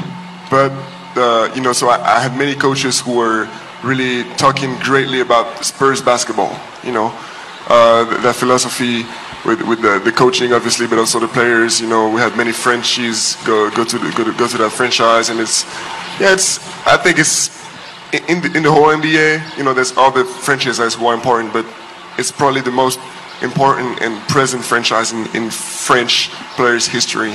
You know. La- last night at dinner, you showed me a video that you shot on uh, the lottery night, and you said in the morning. In the morning, yeah, you shot it the morning of the draft lottery. Can you kind of tell people what went on in that video? You know, that, that, that video will come out someday. People- Okay. Yeah, yeah, yeah, truly. People will see it, but uh, it was just me basically saying, uh, I know, you know, uh, I don't know, it, it wasn't a feeling, it was like a, a certitude, you know. I, I, I- I just knew I was, the, the Spurs were going to get the first pick, and I was going to go to that franchise, to that city. And uh, yeah, it's just, it was just a video of me, yeah, you know, recording. I, just knew it, you know. And I told many, many people too, but uh, it was just uh, a relief to, to see that I was right. Well, it was an unreal experience here in town. I could tell you that my wife and I went absolutely nuts. The housekeeper thought we were fighting each other upstairs. But then the next day, I got caught watching all the reaction videos online, and it was just, it was emotionally touching. Did you see any of those? And if you did, how did you feel about the outpouring of love and just excitement that people showed? Yeah, you know, uh, I, I, I- can't forget that video of the, the Brew Pub, you know, the people who were watching live at the lottery, you know, the, the, the excitement, the, just the, the, the explosion of, yeah, you know, of, of happiness. Uh, uh, yeah, this is what I was telling you about earlier, uh, all the love of people who don't even, who didn't even get to know me yet. It's, it's just crazy to be, you know, to, to, to have people waiting for you in a, such a beautiful environment. And uh, yeah, it's just, as I told you, I just want to give back all that love. Okay. I love you guys. I love you. So we asked Sidy about you. Can you tell us something about Sidy Cissoko? Yeah, you know, I remember, I remember that guy. I, I played the first time against him. We were 10 years old. He was getting every time down the lane and getting and-ones, and-ones, and-ones all the time. You know, he was really a, a threat at all times on the court. Uh, and truly, he's been like for a number of years. He's been one of the greatest players I, I, I got to play against. Well, now he's on your team, and like he said, a great French duo. Welcome to San Antonio, Victor Wembanyama. Thanks, Sean. The first you'll hear from our newest San Antonio Spur, the future Mr. Victor Wembanyama, right here on San Antonio Sports Star. He was live earlier today from the Arneson River Theater, a little get together, but we're gonna step aside real quick, let the ID take care of itself, and come back as Jason Minnix live from the AT&T Center as they get ready, taking Wemby over to his introductory press conference. We're going to hear from Jason about what the scene's like over there and what we're getting ready for with all of this next, right here on the Saturday Morning Hangover on San Antonio Sports Star 941 FM and SASportsStar.com. It's going to be a press conference unlike most that the Spurs do. And you mentioned the music, the video board, the pre production aspect of this is already more than what we're used to Mhm. from the San Antonio Spurs. And, and by the James Pledger, Jack Thompson, The Saturday Morning Hangover. Welcome back into the Saturday Morning Hangover right here on San Antonio Sports Star 94.1 FM, SASportsStar.com. I'm James Pledger, joined as always by Jack Thompson and Katie Goodman as we are working overtime today, baby. That's right. We're going to one o'clock because coming up here in about 25 minutes, we got Victor Wembanyama supposedly getting ready to hit the podium for his introductory press conference as the San Antonio Spur, which we plan to bring you live right here today and break everything down that we hear. One of the people that's going to be at that introductory press conference is the co-host of The Blitz, weekdays from now 2 to 6 right here on San Antonio Sports Star. Jason Minnix. Jason, what's the scene like right now at the AT&T Center? You know, there's anticipation. Uh, I, I think he is in the building because you could tell the air in the AT&T Center changed a little bit a few minutes ago. That, and we saw a bunch of the uh, Spurs PR types that we know are at the Arneson River Theater show up down here. So they're here. You could tell cameras are getting ready. Scheduled to start at 11:30, and the setup is on the basketball court. They've got the uh, table with the Spurs logo across the uh, tablecloth, and then right next to it is the Eiffel Tower. Uh, I mean, they, they've gone all out, literally. I tweeted that on the uh, SA Sports Star uh, Twitter account, a photo of it. The Eiffel Tower is there. Media, local media. In fact, I think all the local media is here up early on a Saturday, but some national media that are here as well. And I think it's just the first taste of what Wemby Mania is going to be like in San Antonio. Jason Minnix joining us here on the Saturday Morning Hangover. And yes, I'm seeing your tweets right now. Wow, that is quite the incredible look right there. Is this the first press conference you can remember for an introductory press conference that's been set up on the court? Because I can't Yes. remember anything like this. You know that that is a great question. Uh, set up on the court at the AT and T Center. Uh, most of the time, it's over at the practice Mhm. facility on that on that court, not at the AT and T Center. So I think that's a good question. No, but I also I I think they realize what they are dealing with in the superstar, the global superstar that Wemby is. So with that, you're going to need more room. You're going to need more parking. You're going to have more space for all the reporters. And I believe, I'm not sure, I'm not 100% on this, but I believe you have a lot of Spurs employees that are here for their first look at Wemby. So this isn't an open to the public event. But there are a lot of people here in the stands at the arena. But I believe most of those are employees of the San Antonio Spurs. So they wanted to make them a part of this as well because, you know, Wemby is rising all the boats right now for those connected to the San Antonio Spurs. Jason Minnix join us here on the Saturday Morning Hangover right now as we get ready for Wemby to speak at his introductory press conference down there at the AT&T Center. And I look at everything because we've heard so much from Wemby over the last 72 hours between leading up to the draft, the draft, and then post draft. Is there anything you're expecting follow up or resolution on, or anything in particular that you're really wanting to hear from Wemby? Because I feel like he's kind of told us everything that we've wanted to hear out of his mouth perfectly to this point.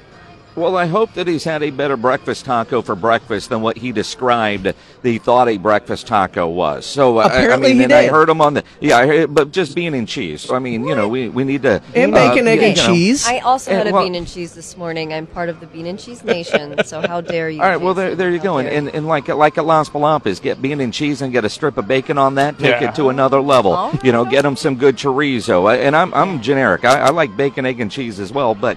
You know, I, I want to. You know, he hasn't been in town 24 hours. Uh, I want to know what dinner with Pop was last Yes. night. If if it was dinner with Gregg Popovich, who was at the dinner last night. Um, Was, was Tim there? You know, was uh, you know what were what he was said on the it was menu? There's- him, there's- Pop, Tim, Sean, and David and Manu. well, that makes sense. Which that, that, that makes sense, would but I kind of sense. wanted to know where Tony, they ate. Where's Tony? Where's Tony Parker? Well, Tony Parker's not in town because he did a video the other day I, somewhere else. So I, Is he you know, busy but I, rap music? yeah, yeah, no, I think that, that that's that ship has sailed too. But but I mean, you, you, you look at it and and you know just welcoming into San Antonio that adjustment. I mean, he's wanted to be here. He's already called it home, but he's never really spent a night here. Um, you know, now that you've had that conversation with Pop, when do you start basketball stuff? Because summer league is right around the corner. Mhm. At some point, the guy needs a rest. I mean, I look at you, James Pledger. You go ninety to nothing, and then you crash, right? And and and, and you could you know his season in, over in France just ended, and then you get to New York and that whirlwind. At some point, the guy needs to mix in a nap. When is that going to get on the schedule? So he needs a nap, but needs a rest. But at what point do you start to test him a little bit, see how he works with the other guys, and just what you're working with? Pop had mentioned he didn't want to give any feedback yet until he had a chance to really get to know him and see what he could do with you know the squad that he has. So at what point do you you know start having him get back out there? You know, he, he's a gym rat, so I imagine he wants to go get a workout in, go get some shots up in the practice facility when there aren't a gazillion cameras around, when there aren't a bunch of people around. And I think that's where Gregg Popovich, just from history of watching him, you know, hearing stories like what PJ Carlesimo was telling us yesterday on the Blitz with Tony Parker, watching him practice, uh, getting him through you know different uh, situations that you're going to put him in. But they're going to ease him in. But again if he's going to any of the summer leagues if he actually does go to sacramento we know he'll be in las vegas but does he play? He's going to practice with the guys there. But i imagine they want to get a look at him on a basketball court with before they get where there's a bunch of cameras and, and a bunch of media and a bunch of distractions Talk about cameras and distractions, but I feel like he might bring that with him to the summer league, possibly. Oh yeah, it's, It's going to be chaos wherever it'll he be goes. must-watch television when the Wemby is playing. You know, Rob Thompson, I think, is already trying to suck up to the boss to go cover the summer league in Las Vegas. That I- I- doesn't shock you know, me. it- it- and the boss would be smart to send us out there. I mean, you Mhm. know, be damned to budget. I- and again, it would probably be Rob that goes because our boss isn't an idiot. If he sent uh, Ryan Egel and me, we would never make a game. We wouldn't make it out of a casino, and uh, we would try to put everything on the company card. But but that's you know that that's a conversation for another day. But you know, it's funny because PJ Carlesimo told us yesterday, first time he has ever looked forward to going to summer league. Mark Kestecher told us on Thursday he's actually looking forward to doing games in summer league, and I think a part of it is you're going to Vegas. That's cool, but when you're working the whole time, you're not really doing Vegas things. You know what I mean? And talk about the Wemby effect because you talked to both of them over the last 24, uh, 24 to 48 hours leading up to and after the draft, both Kesty and PJ, who had roles in the draft coverage. And both of them do games together on ESPN radio and spoke about how happy they are to possibly be coming back to San Antonio to do games again. Well, San Antonio's been off the map for for five years. I mean, I hadn't really thought about it in these terms, but the last time Mark Kestecher did a national radio game in San Antonio involving the Spurs was the day before the world shut down in 2020. ESPN has not sent them back. They haven't been uh, on national TV. I believe last year, correct me if I'm wrong, wasn't the only national TV game the uh, made for TV event inside the Alamodome. Mhm. It's not like their play earned national TV, but it was an event celebrating 50 years. Uh, that is why they were on, not because of their play. I'll be interested to see when the national TV schedule comes out how many games San Antonio actually has on the original schedule. Now, they might play themselves into getting more national games added to is, you know, they make some adjustments to that schedule. But, you know, I'm not expecting a Christmas Day game involving the San Antonio Spurs. But, you know, do we get 10 national TV games? Is it 15? Is it 20? Uh, is it five? Do they wait and see what Wemby is like? Although I think we all know people just want to watch this kid play. And everybody else on the Spurs roster is going to uh, get a bigger spotlight because of the, the big old light that is going to be following Victor. Jason Minnix, host of the Blitz, weekdays 2 to 6, right here on San Antonio Sports Star. Jason, before we let you go and get you ready to get set up for this whole thing. Is Diplo there? Because I hear some music in the background. Your buddy Diplo, is he there? No, because this no. sounds like there's an event going on inside the party. AT&T No, no, Center it's more just- so than just- a press conference. I think it's just just the regular uh, Spurs DJ, but on the video boards, it is welcome to uh, San Antonio uh, playing throughout the arena, and I imagine this is going to be a press conference unlike most that the Spurs do. And you mentioned the music, the video board, the pre-production aspect of this is already more than what we're used to Mhm. from the San Antonio Spurs. And and by the way, for them, job well done too. And we expect more things that we're not used to with the Spurs finally now that Victor Wembanyama is in San Antonio. Do we not? Just because of his comfortability being in the attention of the media spotlight. Well, because mean, things and- have been so different for so long here, and we've accepted it because it was the way Tim wanted it, and it was the you know the way that the Spurs way was. But we can kind of foresee more things that we're not accustomed to in the future, right? Victor, Victor is going to attract a lot of media at- attention.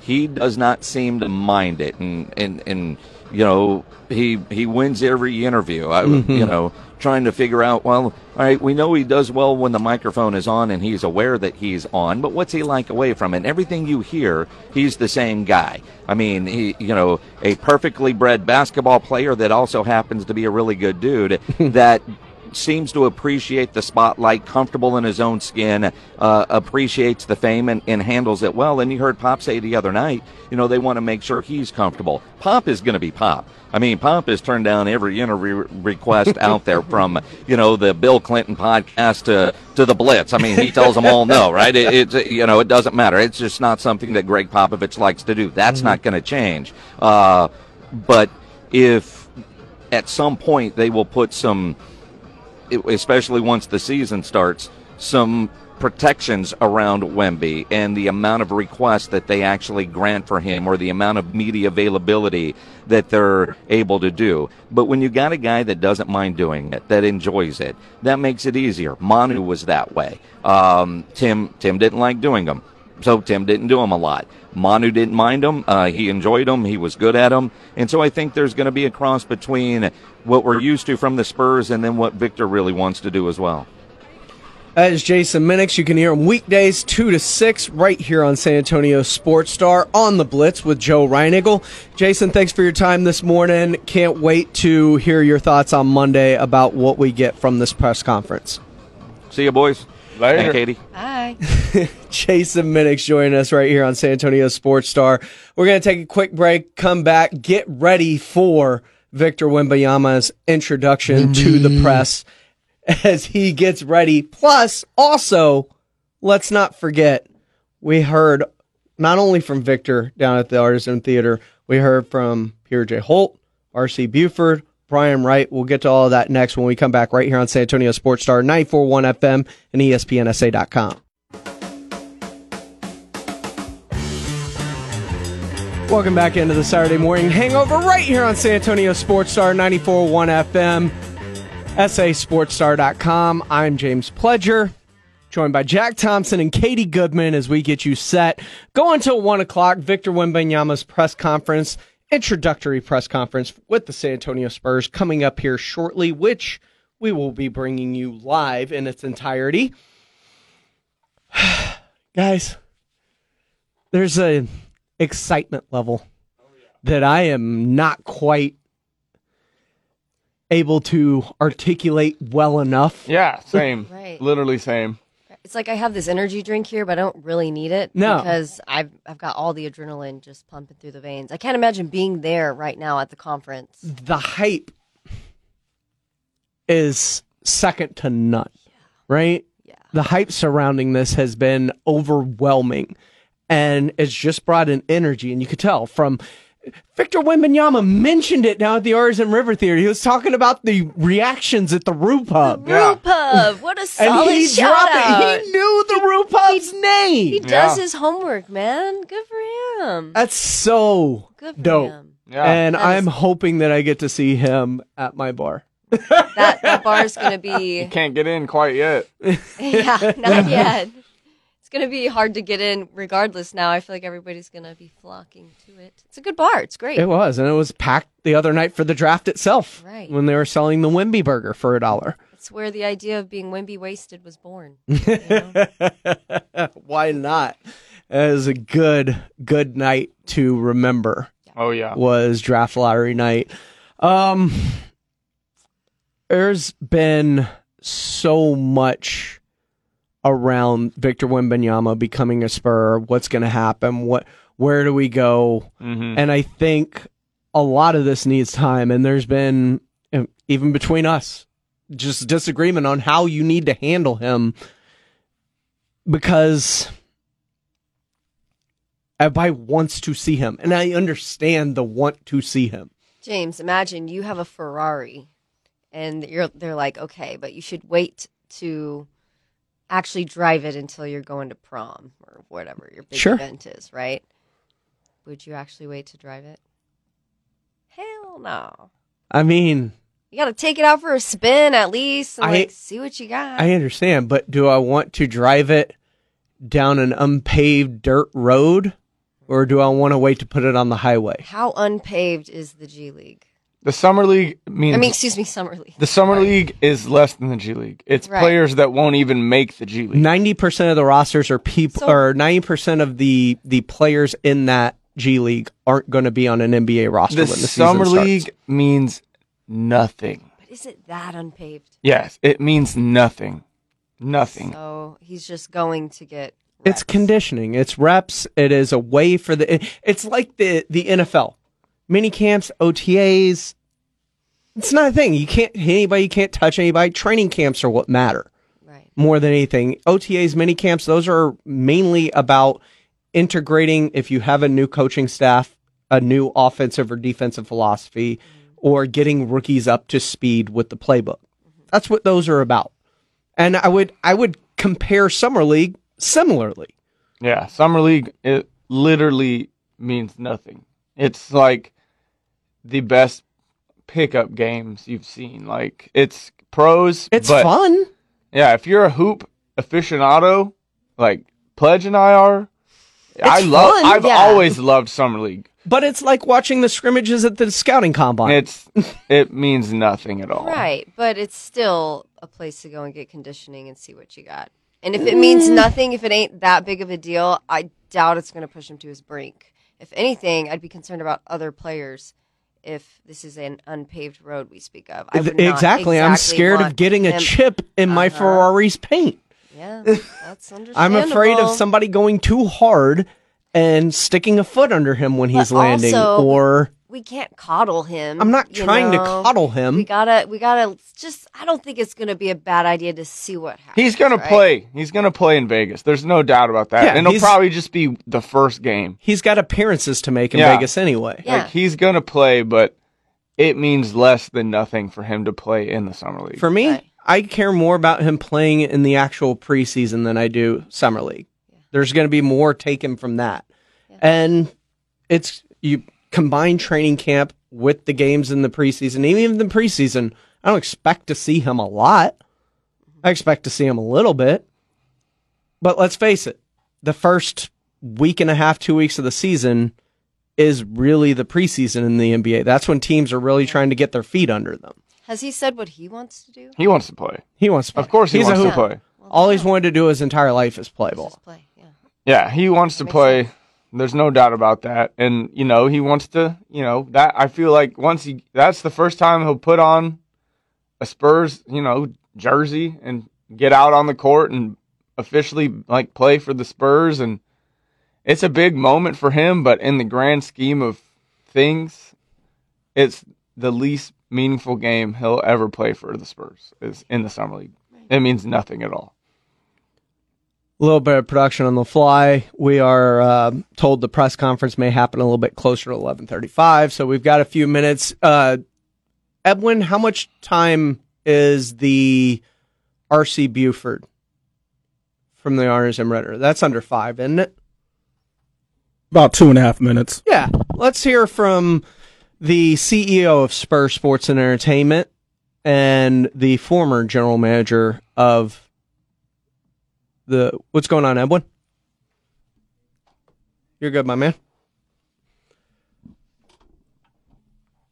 Get everything set up, but I, I mean, look, playing time it's irrelevant. He's going to play as much as they allow him to play, mm-hmm. how because he's going to play in FIBA. I expect him to play in FIBA's too. I expect him to. He just finished playing a week ago. He's played more than anybody that's come into the league to this point. Yeah. Nobody's played as much as he has. Right. And like and he's Jay- 19.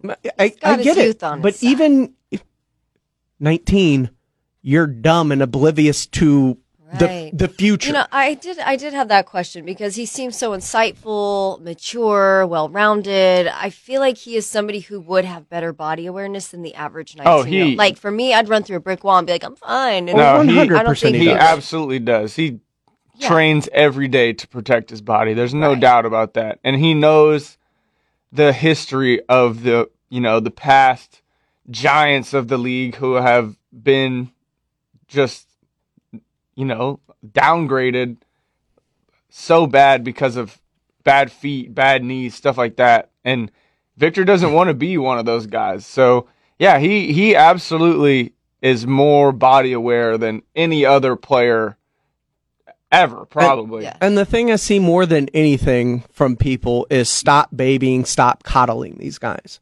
I'm not trying to baby or Yeah, coddle this- this guy. This I'm completely trying to different. protect him from himself. Because uh, you heard Jason mention it when we were talking to him a few minutes ago. Pledge, you go 90 to nothing until you fall over dead. And I do. Katie, There's you're very area. similar. I am, yes, I, and that's what I mean. Like I, I'm was someone. I mean, the thing is, I have the body Like, awareness. I push past people, it anyway. But people that yeah, w- I get what you're have an an innate work ethic Mhm. push through things, Mhm, yeah. and sometimes you have to protect them. Like Tim had a conversation with me the other day. Like you need to take a day in the middle of the week at some point. You just got to take a day off. right, you're gonna burn out. So we have know- to protect him from himself. Right. And there's also mental burnout, right? There but is a mental doesn't burnout. seem to be there. I mean, he just, I mean, think about it. Walk through his life right now in his giant, whatever, 10 foot shoes that he's wearing, Twenty. whatever size he is. And think, like, you just got the number one overall draft pick. You Mm-hmm. had that moment. It was emotional. Now Mhm. you're in San Antonio doing all these things. Like, if I were that, an athlete in that position, that just makes me want to go scream from the rooftops and like Mm-hmm. Mhm. play my sport and just feel and roll all in those happy endorphins. So I mean, I can see why he's like, no, I want to play. Let's go, let's go, let's go, because he is pumped right now. Yeah, the But- adrenaline is not worn off. Yeah, I don't think it's a mental fatigue by any means. Not yet, no. Yeah. And Tavarius is asking, do he play one or two games a week? He's playing more than that. Like they were playing, especially in the playoffs, back to backs. Mm-hmm. It's not the NBA. They play a lot closer together. And was talking about practice too. He was practicing in Mhm. between, like sometimes twice a day, and if it Mhm. wasn't twice a day, he was doing other stuff. So like, yeah, he he's a hard hardcore dedicated person. Yeah, Uh, As- uh, but that's that's a mentality. That is something that you you have. It's not so much something that can be taught. Mhm. It's something that you just have deep within you that gets unleashed, and you find a way to kind of harness that mentality. But it's something that he has, and it's a great thing to have. Talk about the anomaly of a human that he is, right? Because it's like Well, he's seven thing- foot five, right? so he's in the top the- one percent. right that physicality but not only that the ability i mean there's plenty of giant people out there who aren't actually that athletic and then you couple that with having the right support system around him like all the Mm-hmm. Mhm. things that had to happen for him to be him are insane they talk about you know him being a video game character like He's a you- you- creative player, man. you like can't even make him in 2K. yeah You couldn't even do it. yeah that's what i'm saying like this is how rare of a person he is so we're lucky We're I'm not so trying to coddle. I'm not Okay. trying. I'm just. I I, am. I see I've hit a chord. I am mitigating risk more than anything. No, I agree. I do. I, I'm all about mitigating risk. I am a yoga instructor, sir. You are talking to the queen of, you know, mobility and preparation and nutrition and everything prior to going into your workout, no matter what age you are, right? Mhm. I mean, I scream it from the rooftops, even with younger players. Um, and he's already got that. He'll be fine. Um, but there's still a sense of he needs, I think, an outlet for all of this excitement, you know, and Oh, I, I- think summer league could be a good spot for that. No, you I- know, and I also and I have no problem with him playing.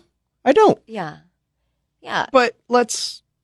I don't need to see him play thirty minutes games. every game. Yeah. like No. it's unnecessary. And if he doesn't play in Sacramento, I'm okay with that. If he only plays one to two games, ten minutes in Vegas, I'm cool with that because it's not necessary. Yeah, I just, I just, truthfully, I just want to see him playing one game. That'd Playing be one cool. game, yeah, just playing one game, and I'm good, and that's all we need from you. Because he's going to be playing with. Uh, we mentioned a couple of the guys earlier. Uh, dude from West Virginia, kid from Alabama, like kids that aren't even going to be on the roster. yeah. Does that help?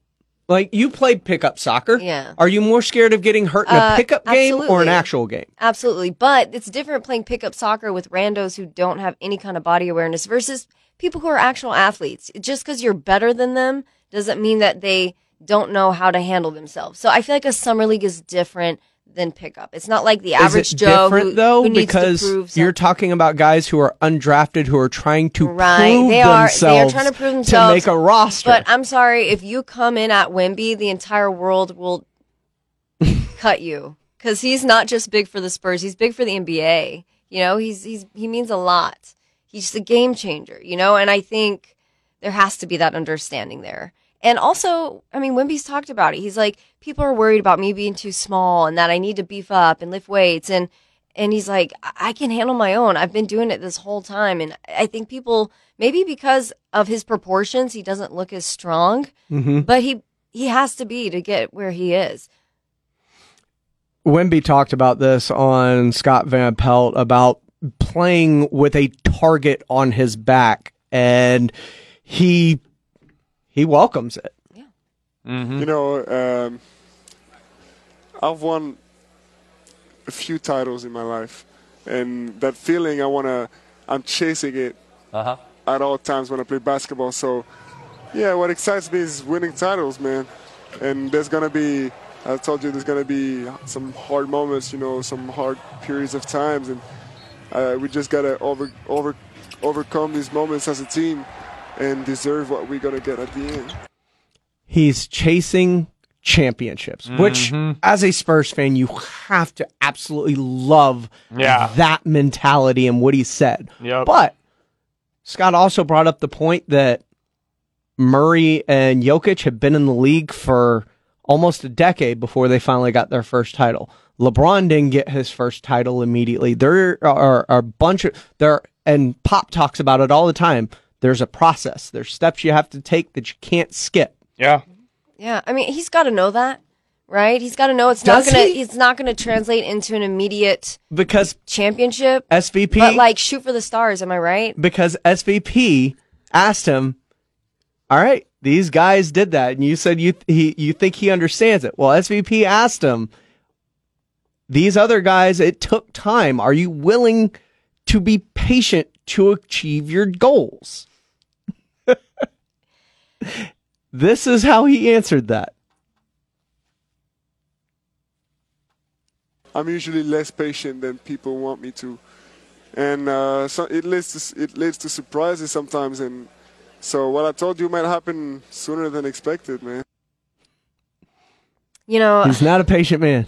I think that's great. He just has a sense of urgency. It's okay to have a sense of urgency. And when you think about him, one percenter, like major outlier right now, you, that's the mentality that those people have. They don't go into it saying, mm, I mean, I'd like one, maybe. They go, heck yeah, I'd want one. Like, I'd be crazy not to. Of course, I'm going to go for gold. Because, I mean, at least he personally is going for gold. and it's not like he has nobody around him. I mean, he has some veterans, right? Keldon and Yeah. guys, right? I mean, uh, will that be a championship team? Probably not. But No, hey, it won't be. It's going to be a significantly better than what we've seen, obviously. So it's just, I don't know. I, I, you can't blame him for saying that. I don't think he's naive. I don't think he's saying it in naivety. I think he's saying it just to be like, I'm a winner. I'm a competitor, and Yeah. this is what you're getting from me. No, he he definitely he obviously he wants to win the rings. There's no doubt about mm-hmm. that. But the quickness to which that comes is how the Spurs change and fit the roster around his skill set and how he's playing. So the more aggressive we are and, you know, the moves we make will lend to how how quickly that comes to fruition for Wemby. Cuz he I mean, 19 he's not going to be able to do it on his own right away. And Joey Fernandez says his build's deceptive. Looking at him, you can see his muscle. It's just stretched out. And that's, That's- kind of the biggest concern that most people seem to have about Wemby is he needs to bulk up. He needs to put on weight. He needs to get ready to bang in the NBA, But the thing is, they is- don't That's what I bang was in saying. the NBA anymore. Also, basketball, like a lot of people, they see Wemby at seven five. They're like center. He's not. He's Not a five. tr- like if you look by skill set wise, he's a 3 hmm He's like Kevin Durant. Yeah, like and he's got finesse. He's got Yeah. agility despite his. And remember, Kevin Durant couldn't bench 185 at the combine coming out of Texas. Yeah. And he seemed to work out okay. Wemby Yeah. seems like he is a bit stronger Yeah. than that. And Wemby himself said he doesn't need to bulk up. No, it's about I don't build- need to bulk yeah. up. I need to get stronger. I need to get my my core stronger. You know, I need to get solid. This is the thing. And the core is where your power comes from. Yeah, he needs to get yeah his his upper legs and his core is where he really needs to to bulk up. You don't you don't need huge arms in the NBA. That's not Right. what basketball is about. Basketball comes from your core and your legs, and that's where he needs to build the appropriate muscle. He's Looking like not the- Giannis would be great. Yeah, if he was chiseled out of granite and looked like Giannis, that would yeah. Of But course. guess what? You can also be fantastically great in this league looking like Kevin Durant. Yeah. Right. Well, he's also not the average human. His proportions are completely different than the average human. So, like, I think it takes a specialist really and truly to say what he even needs. I think he's really wise to say, hey, strengthen the core because healthy spine, healthy life. When your spine goes, you are SOL. I can say, can speak for myself. Okay. and I feel like a lot of the big, tall guys, that's kind of where a lot of their, their injuries are because they're so big. There's a lot to keep together. Right. So good on him for, for saying that. But I think it's going to take really a special person to understand that. It's going to take watching him, how he moves. Yeah. You know, it's different in other sports because there's running form, right? What is running form in the NBA? Like you're, there's, you're not in a, really in a dead sprint often, right? It's almost more, you know, your, your agility, you're moving, you're quick. It's just, it's different than other sports. Well, look at just how most, even hoopers that are current in the NBA, not just past hoopers, look how they walk. Yeah. I mean, they of look like they struggle to walk a lot of the time. a times. lot of guys pigeon toed or, or otherwise, tight hips, all kinds of things. I can know one that sits right there from six to ten. Can barely walk. But even even uh, like look at the way Jordan walked when he was you know winning titles towards the end. You would see him walk off the bus. It wasn't like a limp or anything like that, but it was there was just there was movement that was just not fluid. But they get on the court and they get into like action action and it's different, but you see it takes its toll eventually. It's like one of those old cars where you're like churning the motor and it's just like You got to grease the wheels. front of the other. That's what it is. So yeah, I I think that it's fine, but I'm also not in a hurry to open this present. If I'm a Spurs fan, I'm willing to wait until the beginning of the season, knowing what he's been through and what he's going to go through before the season even gets here. Yeah. Because I expect FIB, uh, France, which is a legitimate team, when you talk about him and Vic and or uh, Rudy and all the other great French players that they have, we drafted another that we're going to get to hear from here in a few minutes, and Sidy and uh, Bilal. Like they, they've got some great French players on that FIBA team.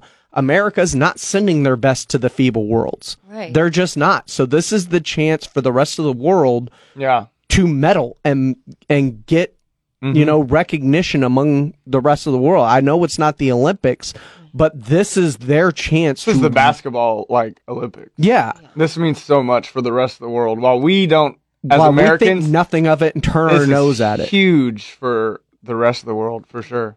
I saw today that uh, that Paolo is playing with us.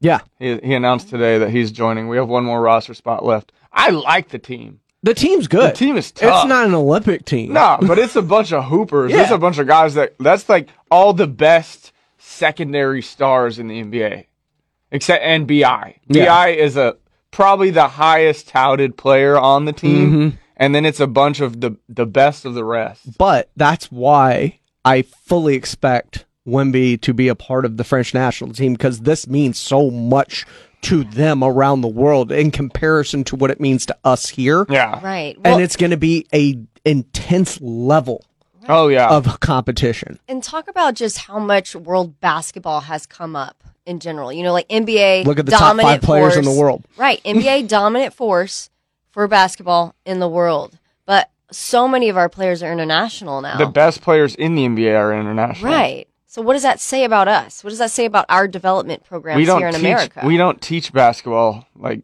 they do. right. We I teach feel like there skill. needs to be a change. We teach skills. They teach the game. Mm-hmm. Yeah. It's it's a whole different world. They're going to start closing the gap, you know, The gap you is see this you see this happen in world soccer, Mhm. you know? The gap is absolutely closed, and they are beating us. Yeah. they are. Yeah, While the top 50 is mostly comprised of Americans, the top 10 is mostly comprised of Euros, and Yeah. they play the game differently. Like the Joker is a team first, pass first. You know, while he gets his points, he does all the other little things that make Giannis Antetokounmpo same way. Like the the Euros are more of a team centric game, while the Americans come up playing AAU ball and ISO ball, and it is just Yeah. different. And it leads to the Euros being better in team competition than the Americans are. the way I can explain it the best is Americans force the action. Mm-hmm. The international players, probably besides Giannis, because he's He can force the he action. can, no one can stop him. Is they take what the game gives them. Mm-hmm. They read every situation and respond accordingly. While like you see, you know, Dame or Steph or Book or KD, it's James Harden. It's pound the rock. Let me fi- get to my spot, Exactly. and then I'm gonna shoot it. What was one of the things we loved most about Josh Giddey coming out of the draft? Yeah, he. It he- was his vision. Yeah, his cerebral play on the court. He he saw everything, and he, just did what the game gave to him. He wasn't forcing a pass. He was getting to an area, Mhm. seeing how the defense responded to him, and then he makes the pass or he takes the shot. It's just it's different. There's so much to say about that ebb and flow in sports. I think you need both. I think you need the people who are proactive, who create things, and I think you need the people who can fill the spaces That and is adapt. Jamal Murray. Yep. And Nikola Jokic. Yeah. That's that's Jokic why. it- sees the game differently. Murray forces the action, and the great thing is, is Jokic has learned when to force the action yeah, himself. Yeah, because uh, when it comes back down to it, the NBA is built for those players Mhm. that force the action, that take the awesome shots, that drive to get contact. If you don't do that, then you're not, you know, you're not, um, for lack of a better word, like. Like James Harden, they would say cheats the game because he draws the fouls. Mhm. But that's the way the NBA works. He's just playing by the rules. Yeah. So if you don't force that action and take advantage of the way the NBA is, then you're not, you know, playing to the best of your abilities. And- Luka does that. yeah, exactly. Like it's you got to know how to cheat the system by playing the way the NBA is meant to be played offensively. And Jokic has the perfect blend of being able to play the European style of getting everyone involved and letting the game come to him and also being able to realize when and where he needs to force the action and take over. So going back to the club and academy system and the youth development here, like should there be a change? I mean, if it's, just too, It's too if far. It's a It's too style. far. It's It's too far stylistic. gone. It's stylistic. is what it AAU like. is taken over. Yeah, the way social media works and the Recruiting. anyone can get a highlight video like you everyone's trying to make highlights and it's it's too far gone. You can't bring the US to where the uh like the uh international like leagues are to where they're like handpicked at 12 years old. They grow up in an academy Yeah. learning the game and how to play as a team instead of like every day one on one with a trainer, dribbling against cones and you know doing skills work. They're doing like teamwork every day. Mhm. and it's just it's a whole different thing. Yeah. Whose But it's manager been do I need to successful. speak to? You can't you can't argue against the success that AAU culture has had in getting people to the league, though. Yeah, no, for sure. Right. Because NBA has followed how the AAU culture has changed basketball in the United States. And on top of that, it is still basically what the league the league is based on individual star talent. Yeah. Period. Right. And the AAU culture forms individual stars. Yeah. Yeah. It's just the way the world has gone. We are waiting the press conference to start for Victor Wembanyama. Sidy Cissoko will go first, and we'll hear from him as it gets closer. We will break into that live as it happens, and he will be followed up very shortly by Victor Wembanyama as we talk about Victor Wembanyama and the Spurs. I guess until that we get to it, we talked a little bit about what the overall arching fears are with Victor Wembanyama. It's his build. It's whether he can hold up to the NBA game. A lot of people that know Pro A and that French league basketball and the way that it's played over there with Monaco and some of the other really good teams. Monaco was a team of a bunch of former NBA players. Mhm. Like they, it is good talent over there. So it's not like he was. It, it was I can argue it was better talent than Brandon uh, Miller was playing against at Alabama. Yeah. Yeah, for sure. Yeah, those are pros. Yeah. Exactly. Better defense too, from what I understand. In the It is a different defense Yeah. that is that is easier to negate. You can't ISO everyone up like you can in the NBA. Both uh, Luka Doncic and Giannis Antetokounmpo have both talked about how much easier it is to score in the NBA than it is over in Europe or in the FIBA rules, like when you play internationally. And we've seen it in the Olympics. Like Jayson Tatum's not going for 30 every night Yeah. like he does in the NBA because the the defensive rules are different. You're allowed to basically goaltend almost. Yeah, if it touches the rim, you can go swat it. Or at any point you can swat it, really. Yeah. And not only that, but you can kind of play illegal defense, which you can't in the NBA. You can zone up and, and kind of shade to help, which takes things away, passing lanes away. Um, it's just a You can also hand check and yeah. hip check and put all your weight on So- someone. It's so just, when people of say sounds more fun to me. it's ba- they play 90s basketball, they play what basketball is. The NBA has just changed the rules. Like you travel over there, it's a, they're going to call it travel. they're not going to let LeBron take six steps before dribbling. Yeah, they're, they're not going to let Russell Westbrook catch the inbound pass and take four steps up court before he even puts a dribble down. Like the they play basketball to the rule, Mhm. and the NBA has skewed its rules to fit the stars. value, like to emphasize entertainment, and offense is entertainment. So Mhm. it's an offensive league. It's just what it is. but it's that's why I say I kind of when people keep talking about the physicality of the league, the I think people are wrapped up in the fact of '90s basketball. Like Yeah. it's not like that anymore. You can't get away with what you got away with back then. Like it is not the same. Everything feels like a foul to me in basketball. Like barely a touch, and it's Oh yeah, know, the, it's, the it's crazy. It's not as fun. Uh, uh, look, points are fun. It is people people um grand grandize the the 90s era of basketball. Yeah. Like it was good. It wasn't elite. Yeah. Because do did we really enjoy watching games that finished 79-83? Yeah, I mean, facts. Did we? But the, yeah, it's it's different. Like the NBA has gone from you know a a league of like basketball to a league of enter, it's entertainment. Mhm. It's made to be entertainment. That's the difference. I know that's like the core difference between here and overseas. Like I think- there, it is a basketball league. I think the perfect every marriage sport is they in a- just both need to come a little closer together. Yeah, That's like every sport in America, including baseball. You know, the clock countdown is a lot shorter to throw a pitch or soccer. Like they're trying to change up even throw ins. They want it to be a kick in. I'm like, somebody bang my head against the wall if they change that. 'cause I'm That'll drive me up the wall. I am all for the pitch clock in baseball. To be I, I'm for the pitch clock because that is a very Yeah, slow no one, no one wants no- no to one's- watch a four and a half hour game that ends zero to one. It's it was so rough. Uh, Nicholas Solis, I'll take seventy nine eighty three again as long as the it's the NBA on NBC. That is one of the goat NBA intros of all time. Yeah. Like one of the goat like theme musics of all time is the NBA on NBC.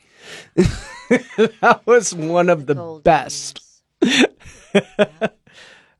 and it- my point in saying that it's different in France and than it is here is people getting worked up about the physicality and how Victor's going to uh, assimilate.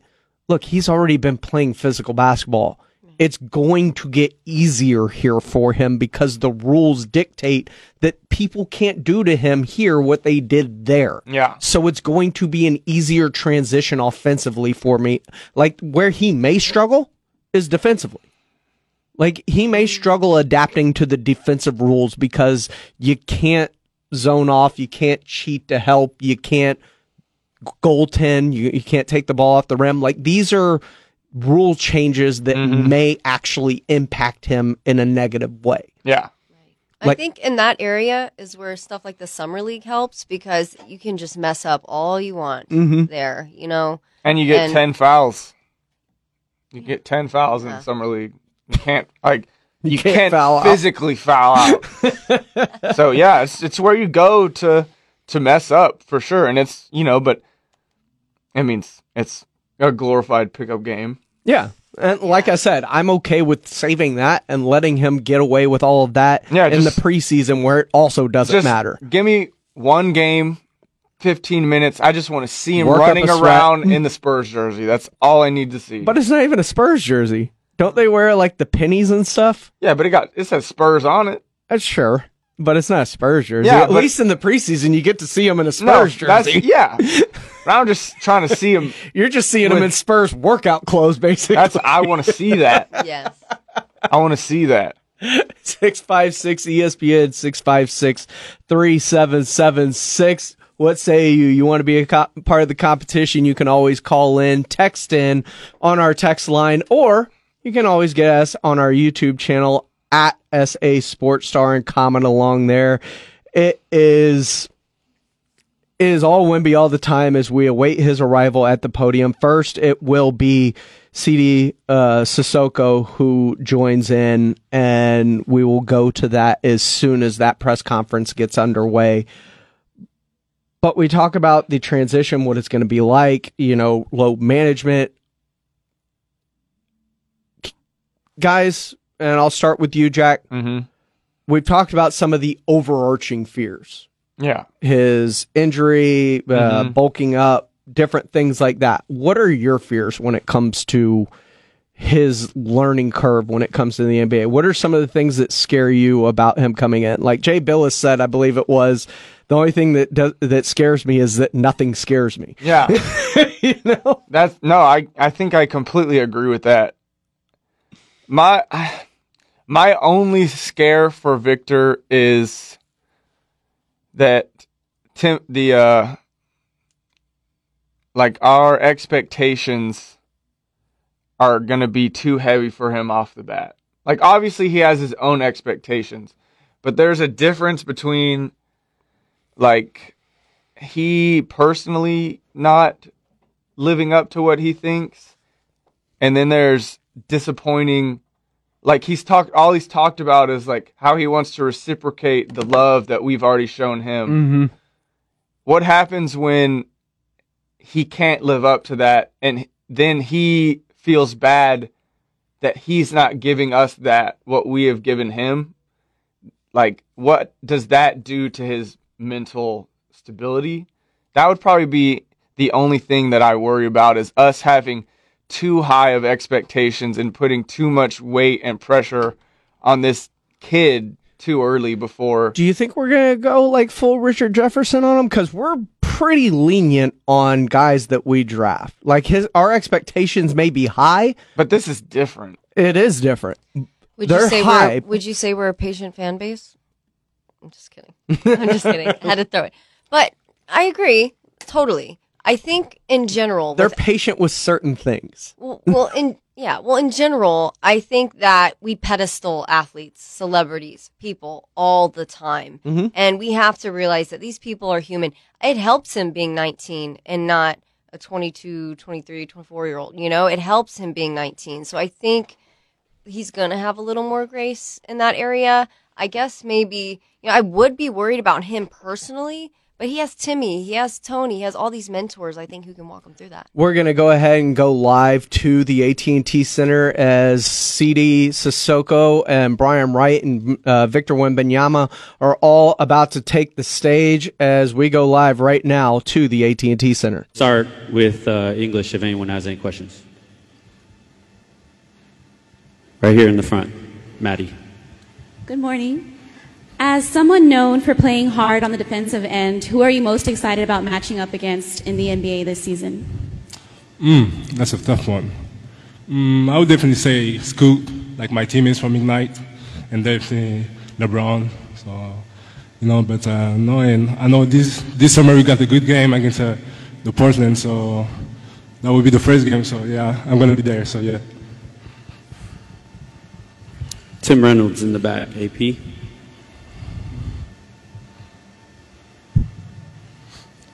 Sidy, Sidy, I'm curious how the Ignite experience, do you think it prepared you for this? Just playing with, with players the caliber of Scoot and, and being basically like a professional team, obviously.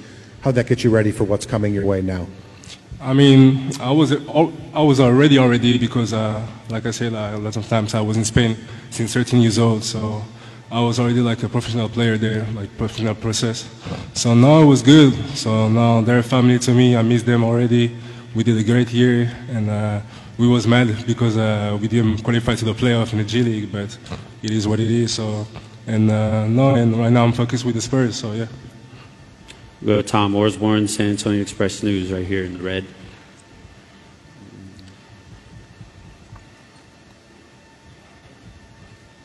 Sidy, how excited are you to be with Victor, and, and how well do you know him? And also, I'm curious about your uh, versatility. The Spurs really covet versatile players. Is it accurate to say you can cover one through four? Uh, I know Victor. The first game I played against him, he was already like six six, six seven. So he was pretty tall. He was like nine years old, ten years old, and uh, yeah. And um, we did like three years. We was like you know good rivalry, and we was playing every time the final of Paris. And um, uh, but the San, San Antonio Spurs is really good because I think the only team that play like more like in Europe. And uh, now Gregg is a great coach, one of the, probably the best coach all time. And uh, and I'm proud to be here. And uh, yeah, and I hope we have the best season, so a good season next year. So yeah. You're listening live to the introductory draft press Um, conference for the I San Antonio defense one to Spurs. On the mic now, And, Sidy uh, no, and, Cissoko. uh, be aggressive on both ends because I know if you play hard in defense, you you're gonna be good in offense. So yeah. We'll go right here in the front to Brian Colbert, Spurs.com. Now, your versatility was mentioned. We've seen the dunks. We've seen some passes too. Sean earlier today compared you to Boris Diaw. In your own words, how would you describe your game? I can do everything and everything in the court, and uh, no, be versatile as I as I can, and try to help the team to win. So if you want me to play the four, we definitely play the four. If you want me to play the one, like each each position counts to me. So no, I just want to win at the end. So yeah. Go Jeff McDonald in the back, San Antonio Express News.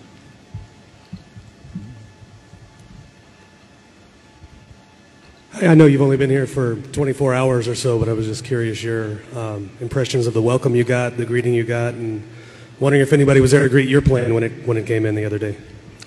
I didn't come with the plane, so you know I was not in New York, but that's fine.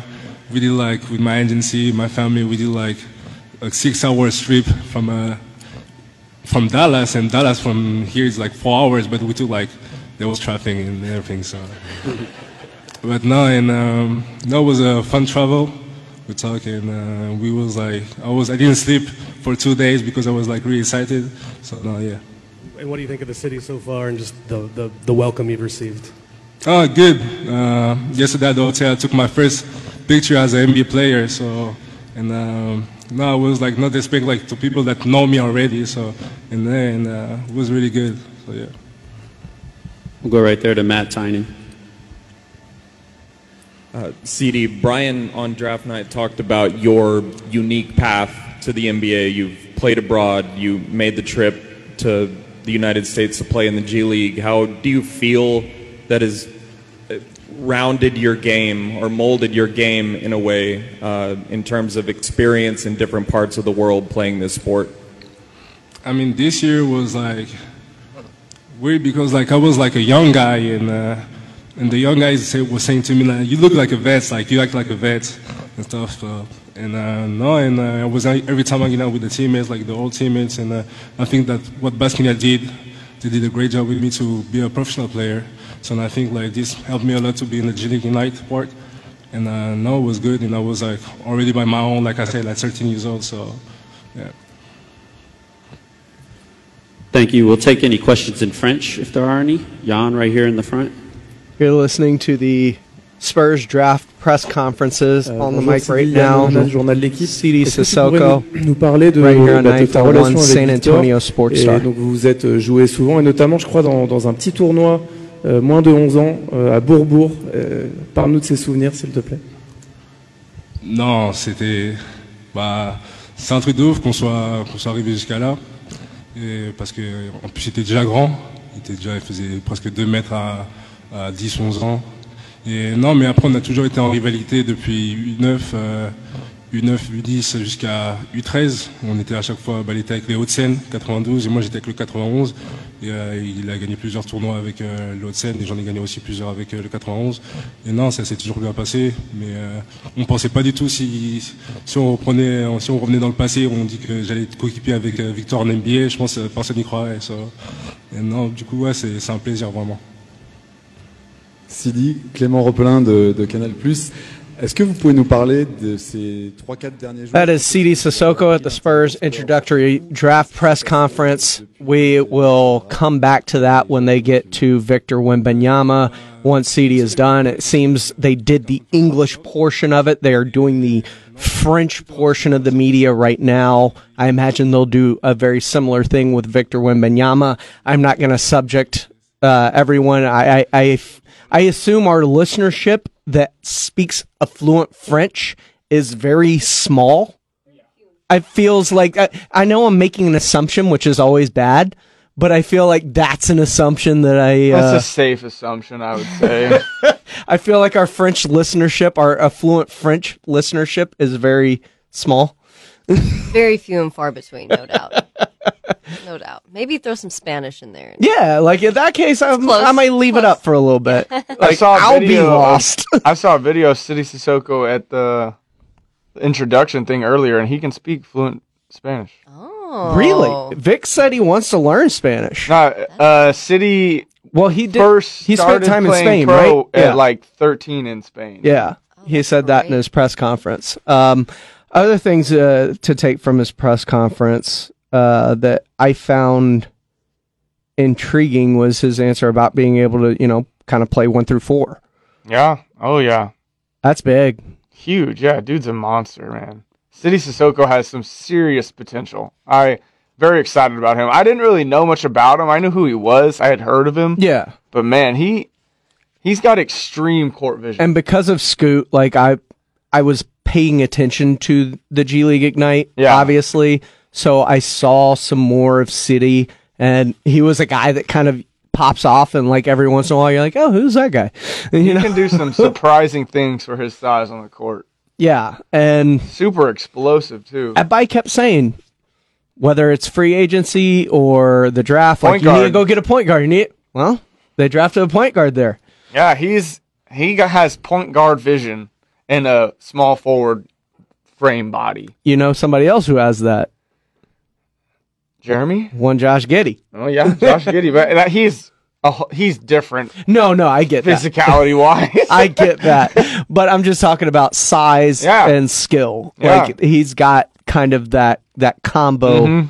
For me, it's the versatility. You know, when you bring in someone like Victor Wembanyama, it's a ripple effect. Everything Mhm. changes because you're building around him now. What was in place is a little different, so you don't know how other players are going to react around him. So when you have someone that's really versatile, who's played against him, also French, they kind of, I'm gonna guess, have grown up in that same kind of system. It's helpful. Yeah, they played against each other, I believe, a couple of times when they Mhm. were younger. Yeah. But I look at this team and the starting lineup, and then I start to like my mind starts to kind of, ooh, you got seven five with a you know nine foot wingspan and, and Victor Wembanyama. Then you talk about uh, Sidy Cissoko, who is six eight or whatever with another seven foot plus wingspan, and then you look at Jeremy Sochan, who, according to I believe it was Keldon, apparently Jeremy has hit a growth spurt Dude, this offseason. No, no, that's this all stemmed from Tari Eason talking about Alperen Sengun. Uh huh. and he said that he had hit a growth spurt. And then it was memed across Twitter to the point where um, Kendrick Perkins on Mhm. NBA Today talked about how, it's all the same thing. Like it's Yeah, the yeah. same wording every time. And Kendrick Perkins had no idea because he has no idea about anything. Obviously. That and he said it was uh, like about Jonathan Kuminga, but it all Uh-huh. st- it all stemmed from Tari Eason was talking about Sengun that he has grown over the summer. Mm-hmm. And then it just got memed around Twitter to where everyone Everybody's was saying grown. everyone had grown in the exact. It was the same quote, but just replaced, Replaced the the name. names. Yeah, it was. I saw like twelve different players that uh, it was. But it wouldn't shock me because Jeremy Sochan is 19. Yeah. He is still growing. And we talked multiple times about Josh Primo and his growth plate still being open. Yeah. And how tall he was going to get. Like, it wouldn't shock me if he came in an inch or two taller this offseason from 6'10 to like 6'11, you know, or so. And that just my point is, you talk about a Sidy Cissoko, you talk about a Victor Wembanyama, you talk about a 6'10 with a 7 plus wingspan in Jeremy Sochan, Devin Vassell, who is extremely lengthy. Uh, from my starting five for the Spurs does not include Tre. I'm going well, Devin, Sidy, Keldon, Jeremy, Wemby, and Collins. So you got Devin at the one, well, Keldon at the Devin two. guarding the best guard. Yeah. Jeremy initiating the offense on, Yeah. but when He's it flips to defense or whatever. Devin's guarding the best guard. Jeremy's guarding the best forward. And then you fill the gaps around that, but we're not running a traditional one. I would No. go extreme size and length and just wreak havoc on the defensive end. What was it they called both um, in Denver and uh, other places when they went to their to their their big ball back Oh, when yeah. Bol Bol was playing up yeah, there? yeah, the death lineup or whatever. Because they, well, the Warriors had the death, the lineup of death or whatever, right? Yeah. Which was a, a very small, It was the fast. opposite, yeah. But this one was completely opposite, Yeah, where yeah. everybody's over six seven. Yeah. when they were running like AG, Bol Bol, Jokic, Michael Porter. Yeah. Yeah, it was it was absurd. it was their their version of the death lineup that stretched the floor, but were all like six, eight, and over. Like the Spurs can feasibly do something like that. You put a Zach Collins with Wemby and uh, Vassell and Sochan, like you can make a very matchup nightmare type, especially if Jeremy Sochan is in the lab this offseason and from what everything He's I've heard been in the he's lab. been in the lab like and his three point develops the Yeah. way that his free throw developed throughout the season last year switch everything on offense and it's size mismatches everywhere. Or switch everything on defense and it's size mismatches everywhere on offense. everywhere size matchups mismatches everywhere but at the same time everyone's a threat Yeah. oh yeah. That's why I mean Tre, great point guard, but I'm I'm going crazy lineup. like I said Super length. I love Tre and I want to bring him back And Tre and Malaki just off the bench. but I think Tre is a in my brain, he is the perfect yeah sixth man off the bench. Yeah. Well, not even. I don't even no, consider like six man. You know, whatever. But Well, he's your backup point guard. Yeah, he. That's what I will mean. come in and lead the second group to a to perfection. Yeah. Absolutely. Well, I think that we pedestal athletes, celebrities, people all the time. Mhm. And we have to realize that these people are human. It helps him being 19 and not a 22, 23, 24 year old. You know, it helps him being 19. So I think he's going to have a little more grace in that area. I guess maybe, you know, I would be worried about him personally, but he has Timmy, he has Tony, he has all these mentors, I think, who can walk him through that. We're going to go ahead and go live to the AT&T Center as Sidy Cissoko and Brian Wright and uh, Victor Wembanyama are all about to take the stage as we go live right now to the AT&T Center. Start with uh, English if anyone has any questions. Right here in the front, Maddie. Good morning. As someone known for playing hard on the defensive end, who are you most excited about matching up against in the NBA this season? Mm, that's a tough one. Mm, I would definitely say Scoot, like my teammates from Ignite, and definitely LeBron. So, you know, but uh, no, and I know this this summer we got a good game against uh, the Portland, so that will be the first game. So yeah, I'm gonna be there. So yeah. Tim Reynolds in the back, AP.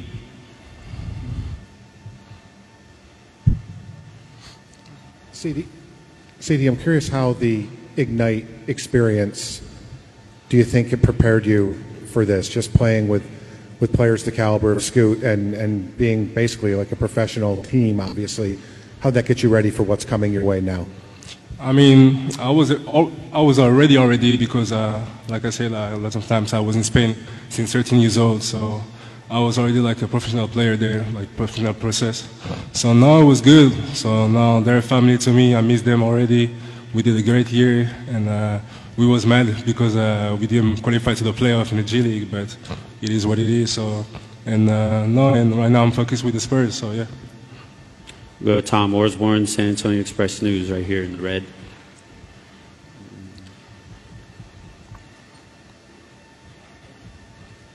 Sidy, how excited are you to be with Victor, and, and how well do you know him? And also, I'm curious about your uh, versatility. The Spurs really covet versatile players. Is it accurate to say you can cover one through four? Uh, I know Victor. The first game I played against him, he was already like six six, six seven. So he was pretty tall. He was like nine years old, ten years old, and uh, yeah. And um, we like three years. We was like you know good rivalry, and we was playing every time the final of Paris. And um, uh, but the San, San Antonio Spurs is really good because I think the only team that play like more like in Europe. And uh, now Gregg is a great coach, one of the, probably the best coach all time. And uh, and I'm proud to be here. And uh, yeah, and I hope we have the best season, so a good season next year. So yeah. You're listening live to the introductory draft press Um, conference for the I San Antonio defense one to Spurs. On the mic now, And, Sidy uh, no, and, Cissoko. uh, be aggressive on both ends because I know if you play hard in defense, you you're gonna be good in offense. So yeah. We'll go right here in the front to Brian Colbert, Spurs.com. Now your versatility was mentioned. We've seen the dunks. We've seen some passes too. Sean earlier today compared you to Boris Diaw. In your own words, how would you describe your game? I can do everything and everything in the court, and uh, no, be versatile as I can, as I can, and try to help the team to win. So if you want me to play the four, we definitely play the four. If you want me to play the one, like each each position counts to me. So no, I just want to win at the end. So yeah. Go Jeff McDonald in the back, San Antonio Express News.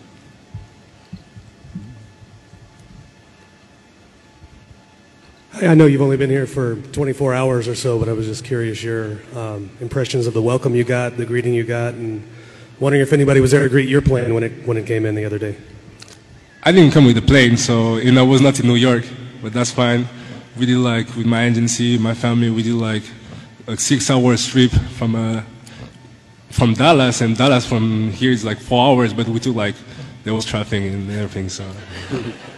But no, and um, no, it was a fun travel. We talked, and uh, we was like, I was, I didn't sleep for two days because I was like really excited. So no, yeah. And what do you think of the city so far and just the, the, the welcome you've received? Oh, good. Uh, yesterday at the hotel, I took my first picture as an NBA player. So, and um, no, it was like not expecting like to people that know me already. So, and then uh, it was really good. So yeah. We'll go right there to Matt Tynan. Uh, Sidy, Brian on draft night talked about your unique path to the NBA. You've played abroad, you made the trip to the United States to play in the G League. How do you feel that has uh, rounded your game or molded your game in a way uh, in terms of experience in different parts of the world playing this sport? I mean, this year was like weird because like I was like a young guy and uh, and the young guys were saying to me like, "You look like a vet, like you act like a vet and stuff." So, and uh, no, and uh, I was every time hanging out with the teammates, like the old teammates, and uh, I think that what Basquiat did, they did a great job with me to be a professional player. So I think like this helped me a lot to be in the G League Ignite part. And uh, no, it was good, and I was like already by my own, like I said, like 13 years old. So, yeah. Thank you. We'll take any questions in French if there are any. Jan, right here in the front. You're listening to the Spurs draft press conferences Euh, on the mic right now. Yann, journal de l'équipe. CD Sissoko, nous, nous parler de, right here on bah, de ta 94.1 relation avec San. Antonio Sports Et donc vous vous êtes joué souvent et notamment, je crois, dans, dans un petit tournoi euh, moins de 11 ans euh, à Bourbourg. Euh, Parle-nous de ces souvenirs, s'il te plaît. Non, c'était. Bah, c'est un truc de ouf qu'on soit, qu'on soit arrivé jusqu'à là. Et parce que, en plus, il était déjà grand. Il, était déjà, il faisait presque 2 mètres à, à 10, 11 ans. Et non, mais après, on a toujours été en rivalité depuis U9, euh, U9, U10 jusqu'à U13. On était à chaque fois, bah, était avec les Hauts-de-Seine, 92, et moi j'étais avec le 91. Et euh, il a gagné plusieurs tournois avec euh, le Hauts-de-Seine, et j'en ai gagné aussi plusieurs avec euh, le 91. Et non, ça s'est toujours bien passé, mais euh, on pensait pas du tout si, si on reprenait, si on revenait dans le passé, on dit que j'allais être coéquipier avec Victor en NBA, je pense personne n'y croirait. ça. Et non, du coup, ouais, c'est un plaisir vraiment. Sidy, Clément Repelin de, de Canal+. Est-ce que vous pouvez nous parler de ces 3-4 derniers jours That is Sidy Cissoko at the Spurs introductory draft press conference. We will come back to that when they get to Victor Wembanyama. Once Sidy is done, it seems they did the English portion of it. They are doing the French portion of the media right now. I imagine they'll do a very similar thing with Victor Wembanyama. I'm not going to subject uh, everyone. I, I, I, I assume our listenership that speaks a fluent French is very small. It feels like I, I know I'm making an assumption, which is always bad, but I feel like that's an assumption that I. Uh, That's a safe assumption, I would say. I feel like our French listenership, our affluent French listenership, is very small. Very few and far between, no doubt. no doubt. Maybe throw some Spanish in there. Yeah, like in that case, I'm, I might leave it up for a little bit. I saw a I'll be video of- lost. I saw a video of Sidy Cissoko at the introduction thing earlier, and he can speak fluent Spanish. Oh. Really? Vic said he wants to learn Spanish. No, uh, Sidy. Well, he did. First he spent time in Spain, pro right? At Yeah. like 13 in Spain. Yeah, he said that in his press conference. Um, other things uh, to take from his press conference uh, that I found intriguing was his answer about being able to, you know, kind of play one through four. Yeah. Oh yeah. That's big. Huge. Yeah, dude's a monster, man. Sidy Cissoko has some serious potential. I very excited about him. I didn't really know much about him. I knew who he was. I had heard of him. Yeah. But man, he he's got extreme court vision. And because of Scoot, like I, I was paying attention to the G League Ignite, Yeah. obviously. So I saw some more of Sidy, and he was a guy that kind of pops off, and like every once in a while, you're like, oh, who's that guy? And, you he know, can do some surprising things for his size on the court. yeah, and Super explosive too. Abai kept saying, whether it's free agency or the draft, like Point you need to go get a point guard. You need well, they drafted a point guard there. Yeah, he's he has point guard vision and a small forward frame body. You know somebody else who has that. Jeremy? One Josh Giddey. Oh yeah, Josh Giddey, but he's a, he's different. No, no, I get that. physicality wise. I get that, but I'm just talking about size Yeah. and skill. Yeah. Like he's got kind of that that combo. Mm-hmm.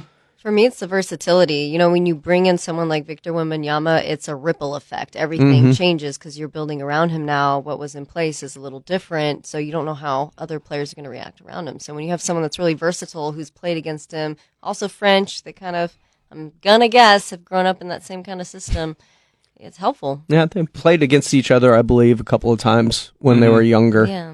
But I look at this team and the starting lineup, and then I start to like my mind starts to kind of, ooh, you got seven five with a you know nine foot wingspan and, and Victor Wembanyama. Then you talk about uh, Sidy Cissoko, who is six eight or whatever with another seven foot plus wingspan, and then you look at Jeremy Sochan, who, according to I believe it was Keldon, apparently Jeremy has hit a growth spurt Dude, this offseason. No, no, that's this all stemmed from Tari Eason talking about Alperen Sengun. Uh huh. and he said that he had hit a growth spurt. And then it was memed across Twitter to the point where um, Kendrick Perkins on Mhm. NBA Today talked about how it's all the same thing. Like it's Yeah, the yeah. same wording every time. And Kendrick Perkins had no idea because he has no idea about anything. Obviously.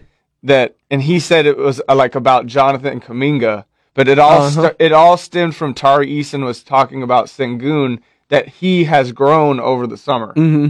And then it just got memed around Twitter to where everyone Everybody's was saying grown. everyone had grown in the exact. It was the same quote, but just replaced, Replaced the the name. names. Yeah, it was. I saw like twelve different players that it, it was. But it wouldn't shock me because Jeremy Sochan is 19. Yeah. He is still growing.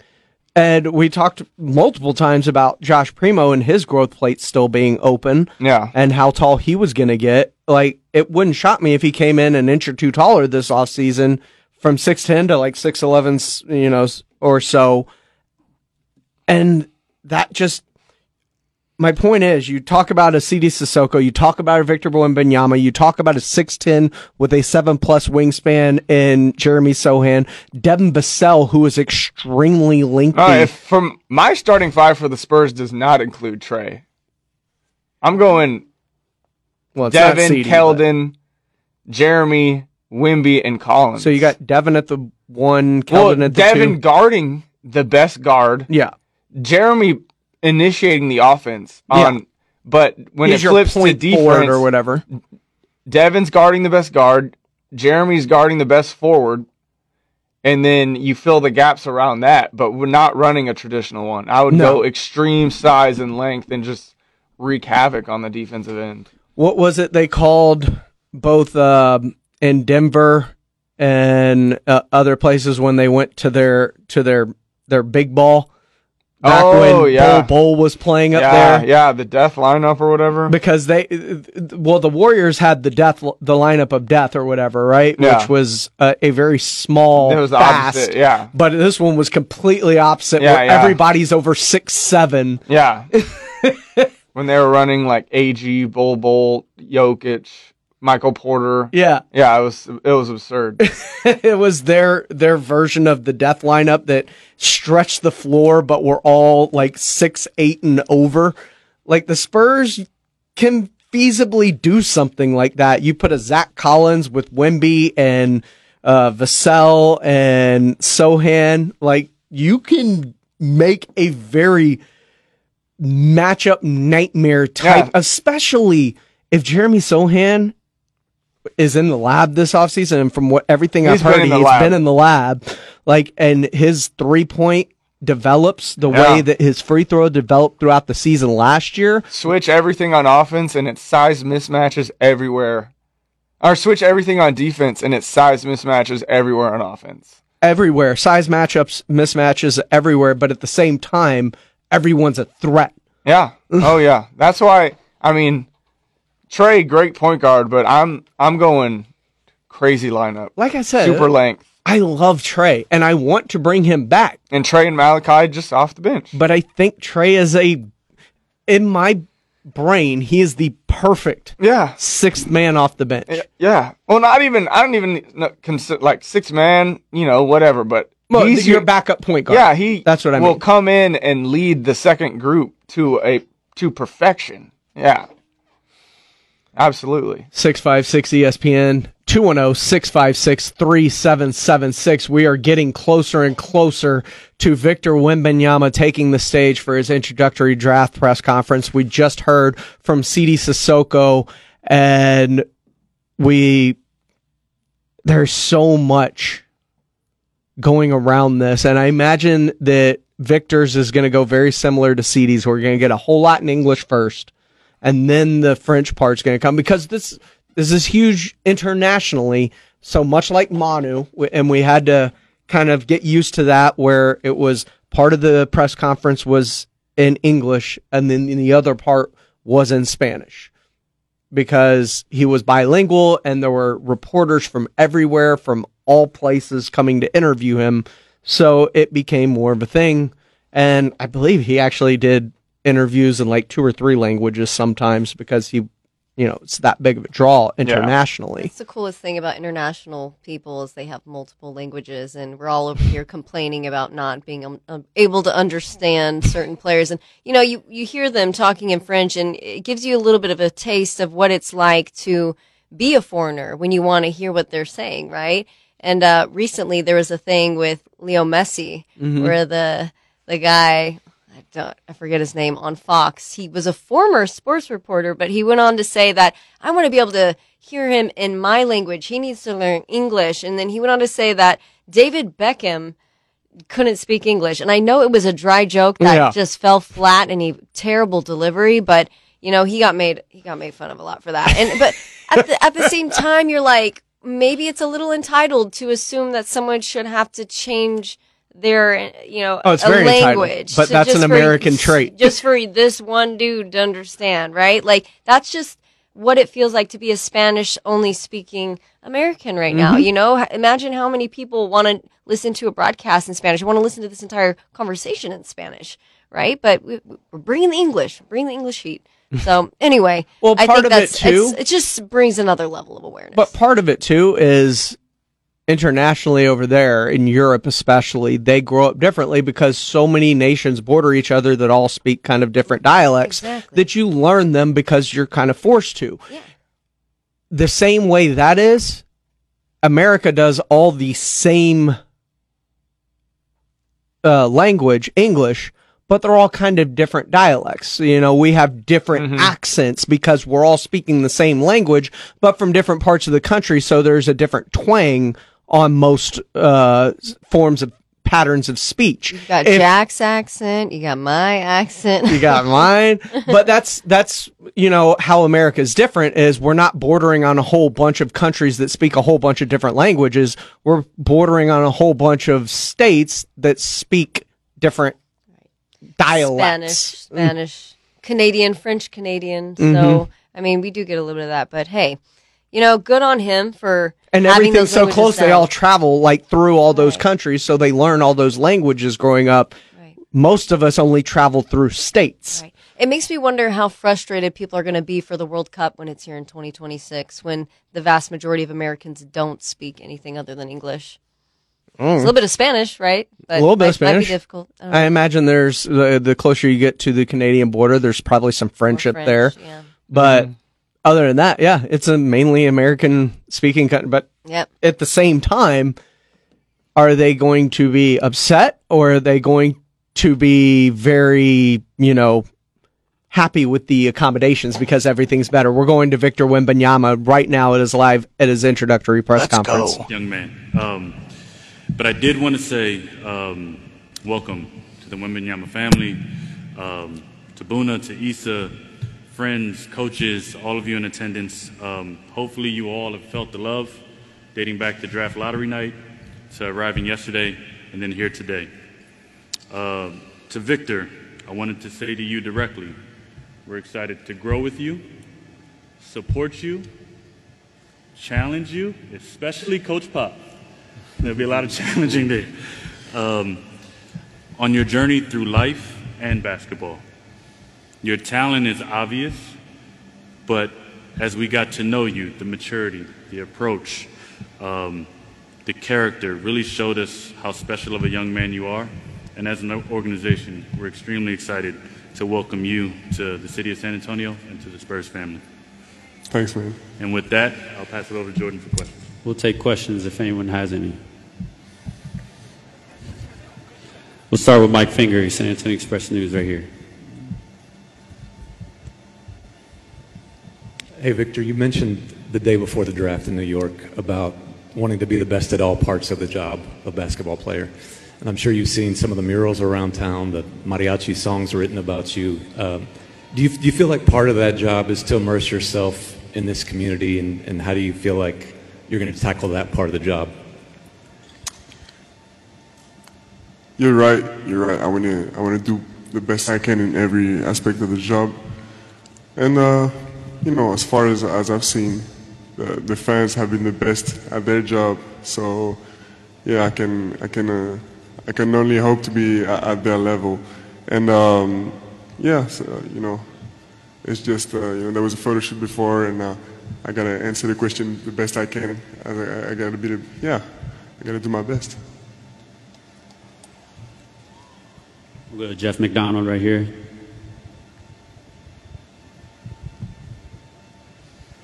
Hey, Victor. Um, what have the last, since you left Brooklyn, what have what has the last 24 hours been like for you? Has it been sort of a, a whirlwind type deal? You know, uh, high in emotions, but uh, also a lot, of, a lot, a lot of stuff to do. You know, after the draft, after it happened, I had like two hours of media, and then I got just to celebrate with my family. So the emotion had time to settle down a little bit, but uh, it was a really tiring. That, that the last 72 hours were really, really tiring, and uh, yeah, but it's you know I'm I'm really enjoying the moment. Everyone is doing a perfect job around me. You know, everyone is doing their best, so I feel good, and uh, so I have the, the least to do also, you know. Uh, my, my, family and my, the people around me do a lot for me. And uh, yeah, everywhere I've been, I've been uh, welcomed uh, warmly. So it's just, it's, it's really comfortable. I'm, I'm, really, I'm, I'm really happy to be in that position. What, what have you been able to do since you've got to San Antonio in those, those hours and days?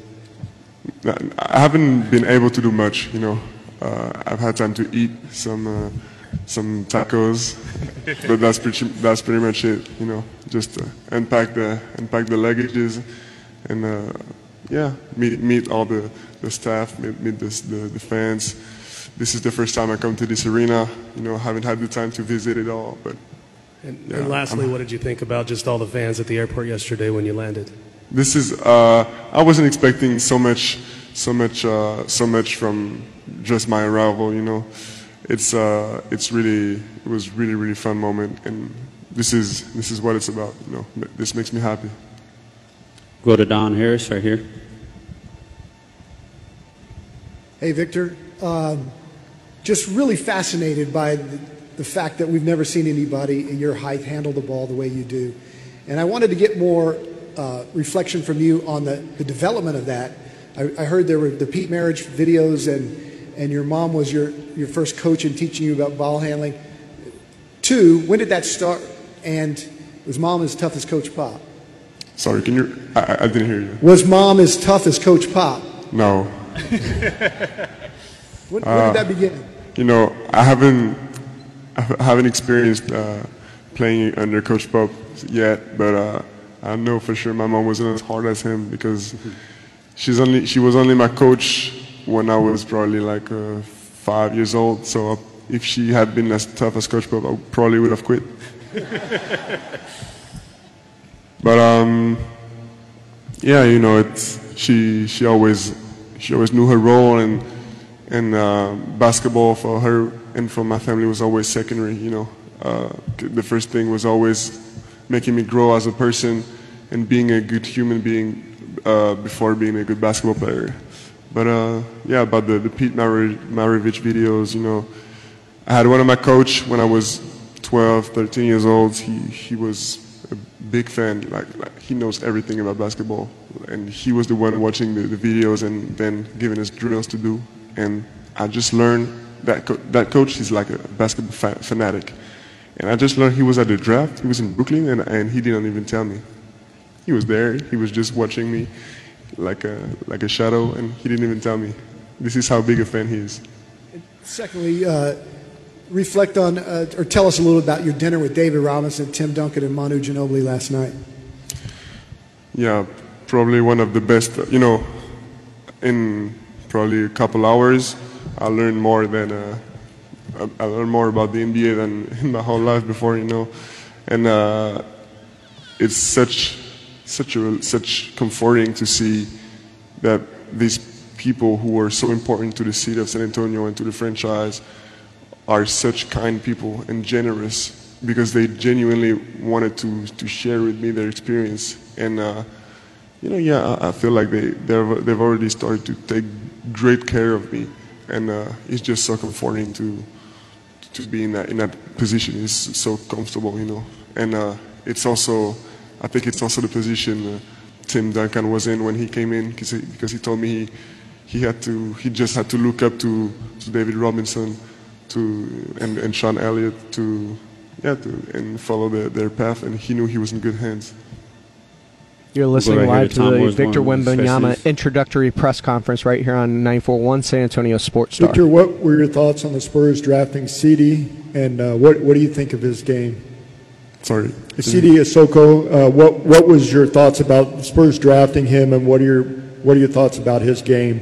You know, CD, I, I- I've known him for a really long time, almost almost 10 years now, and uh, he's always been like of the amongst the, the top players of age, like a really really mature playing on the court, you know. And uh, yeah, he was uh, he, it was really hard to play against him back in the days. I haven't played against him in a long time actually. Uh, oh yeah, I mean except at the, at the G League, and uh, yeah, he's really developed into. I mean, we we were, we were we were playing against each other at 10 years old, and now we're, we're together in, in, in the NBA play, in the NBA. We're gonna be NBA players, so it really shows that he's developed into the man he wanted to be. We'll come over here to Larry.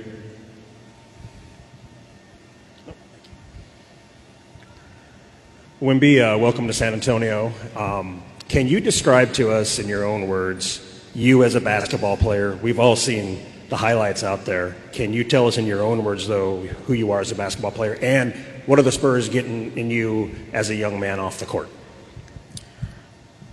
As a basketball player, you know, I'm, I'm trying to be myself. Um, I'm trying to, I'm not trying to, at the same time, I, I'm trying to learn and be as objective as I can, you know, to, to become the best. But I'm also trying to be myself and not let anyone change the way I, I, I want to be and change the way I, I want to play. And um, I think this is really the, the way to become the, the best version of myself I can be as a player. So yeah, but I think I, I do a little bit of everything, you know.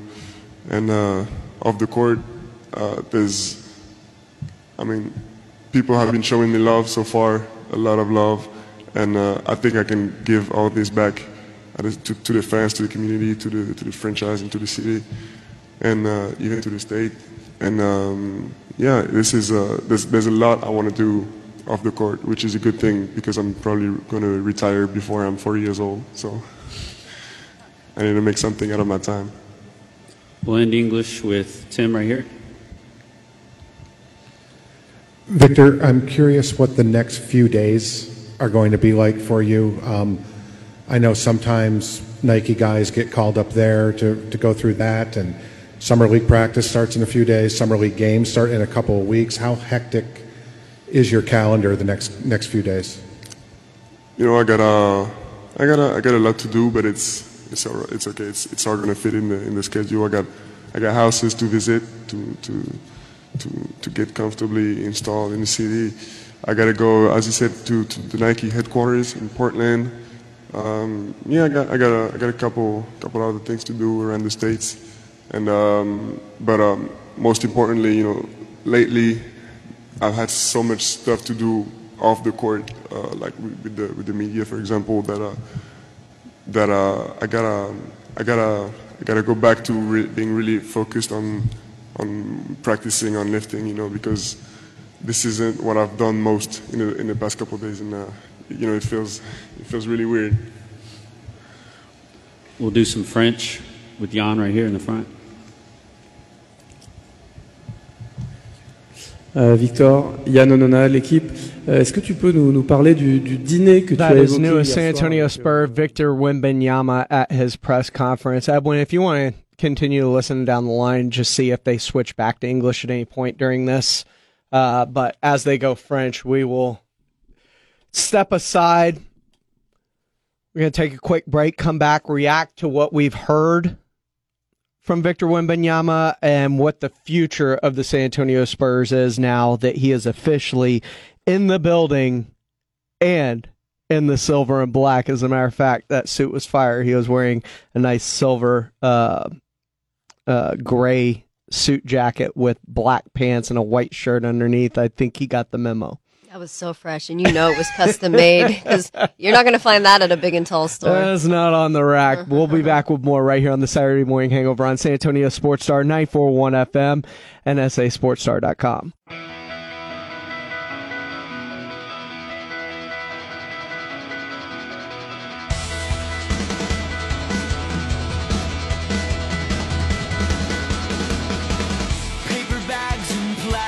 Welcome back into the Saturday Morning Hangover right here on San Antonio Sports Star. That's right, we're still here. We are here. We haven't left yet. We're going until 1 o'clock as we just brought you the first ever live in San Antonio press conference for the future of the San Antonio Spurs, Victor Wembanyama, and of course, also, you know, Sidy Cissoko.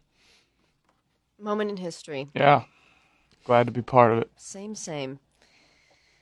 It's good stuff. It was. Um, it was a lot shorter than I expected, but that's where I was asking Jason.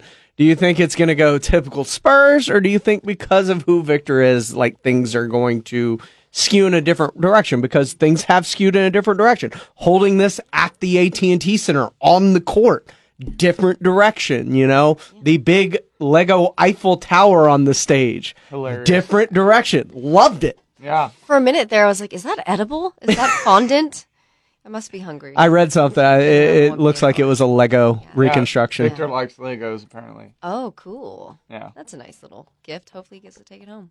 That would be dope. Put that up in your apartment or, or house or whatever you're going to get here. I don't know if I he's going to get just loft. gonna or- live in Timmy's or not or in Tony's. Tony's place. I wonder, I wonder who was tasked with putting that together. Probably a team of people. Yeah. That would have taken a long, time. Yeah. I imagine he's likely getting a house custom made. Probably. Yeah. Because let let's face it, much like that suit didn't come off the rack, Uh-huh. I would imagine most houses, apartments, lofts, whatever you may be looking for, no matter how luxury they are, They ain't made for someone who's seven five. exactly.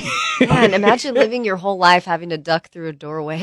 Like, Come on, you small people, meet me at my level. Oh.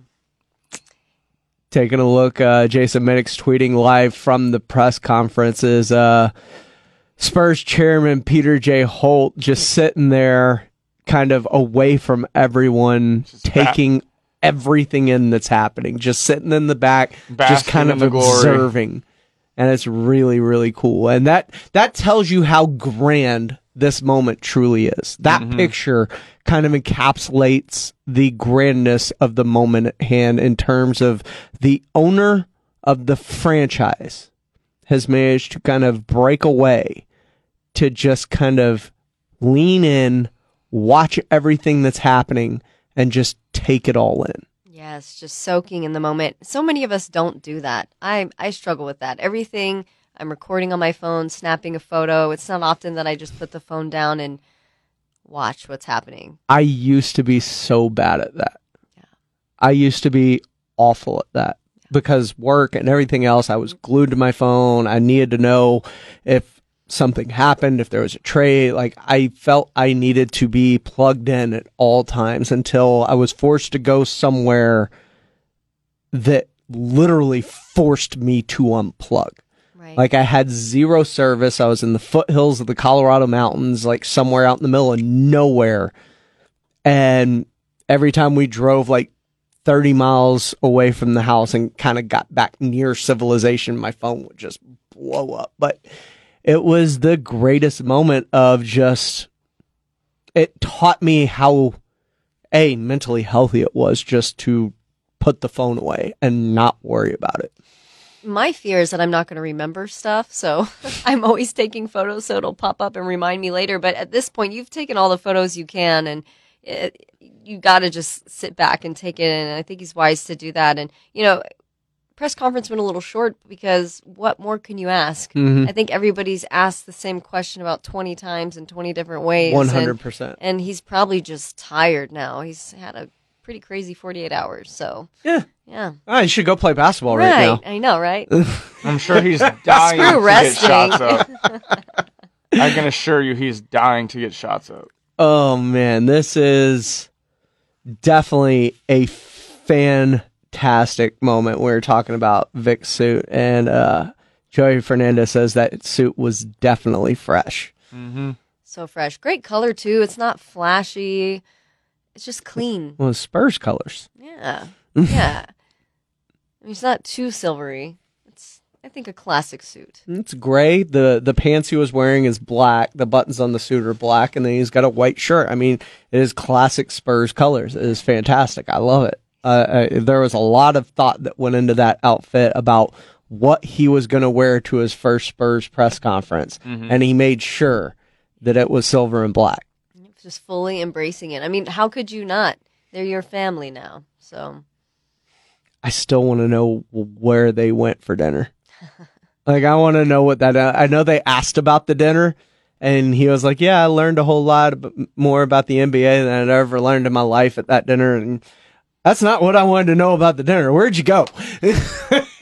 right? We were talking about it, and was it like a Meet Sierra situation where you shut down the restaurant and let them have the experience, or is it bring tacos to Timmy's house and you know hang out there and, or maybe have a personal chef cook you some breakfast tacos? Uh, that's quite possibly what it was, but Yeah. I also could envision like swanky, yeah, super high end restaurant where they just they shut it down for that.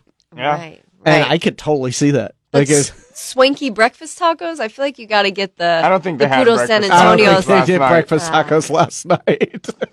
I guess it could be a possible liability right before a big press press conference, huh? Tavaria says that uh, Michael C. Wright tweeted last night. Last night at Bliss. Is Bliss a restaurant here in town? Yeah. Yeah. Mm, Maybe they were at Bliss last night. So. I'm gonna have to check that place out. I've not been there. I've never been. Yeah. Mm. Yeah, interesting. I imagine um probably got to save a couple of paychecks to go there. Right, right. I mean, if Pop Tim Maybe- I- are all taking Victor there for his first meal, I imagine Yeah. it probably will take some saving up. Maybe if we uh, give him a shout out on the radio, I don't think it's gonna work. Either. I think they're doing just A fine. A girl can dream, okay? A girl can dream. Let's take a quick break. When we come back, get ready to kind of finish up our Wemby uh, press conference thoughts with now that the draft is over and summer league is here and free agency starts next week. How do you best build around Victor Wembanyama? We'll discuss next right here on the Saturday Morning Hangover on San Antonio Sports Star 941 FM and ESPNSA.com. Oh, it's Saturday night. I pray for the wicked on the weekend. Mama, can I get another amen? Oh. Welcome back into the Saturday Morning Hangover right here on San Antonio Sports Star 94.1 FM. We are your extended Wemby coverage. We just got done with his press conferences. We're getting ready to take you to the top of the hour and then get you ready for Rangers baseball coming up a little bit later today. But let's react to what we've heard. Let's think about the future now. Wemby is finally here. He is officially here. He has said that he's here. He is happy he's here. Next is free agency. You got all these draft picks. How do you play this out, Jack? How do you best build around him?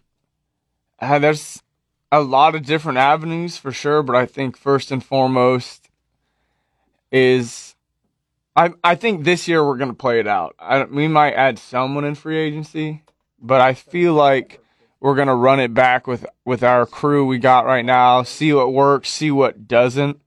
But I think first and foremost to adding to Wemby is a a center, a big center that can bang, rebound, do all the dirty work that Wemby doesn't have to do. So I think we're on the same page. yeah, that's the first. That's the first step in my eyes is a center. The only real step I want to see in free agency this year, you have, I think it's the second amount, uh, most amount of money to spend next to the Houston Rockets, who Mhm. are also interested in the same player. So I wouldn't be mad if he ended up there either.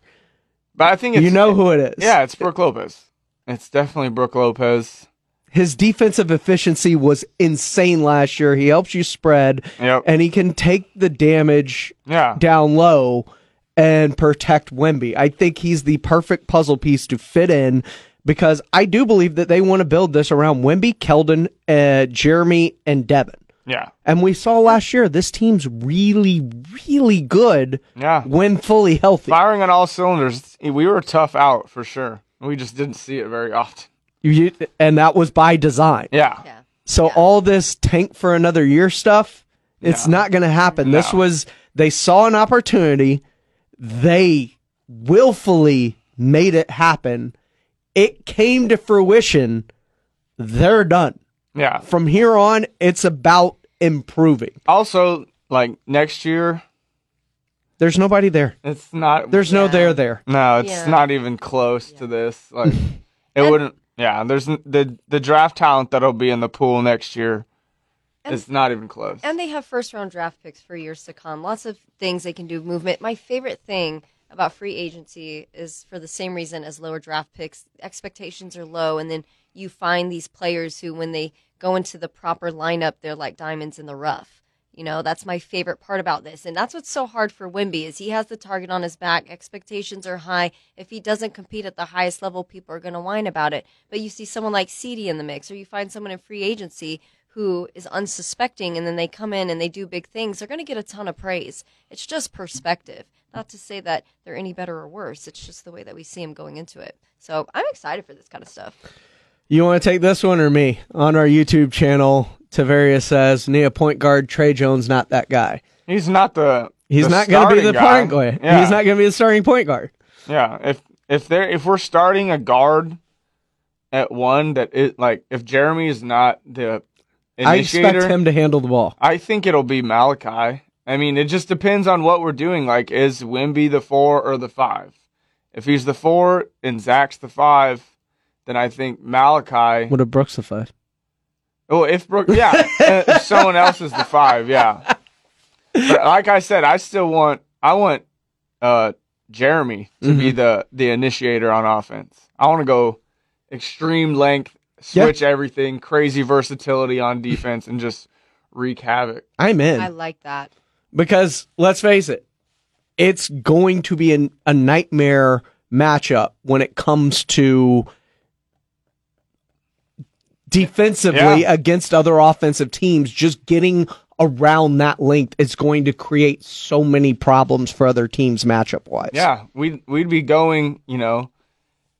Keldon would be the smallest guy, and Keldon's nickname is Big Body, so it would it'd be a And the- extremely tough lineup. And there's a chance Keldon's the guy coming off the bench anyway. Yeah, or if, we do start a guard at one, Keldon's probably the guy off the bench.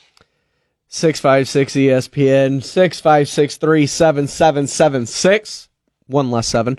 Anyway, we want to thank everyone for joining us on this four hour Wemby coverage. Jack Thompson, yeah. Katie Goodman, Edwin Hafner working his butt off behind the glass to make this happen. Thank you so much for joining us today, and we'll see you Monday Wemby. with everything else, starting with R&R in the morning. Wemby.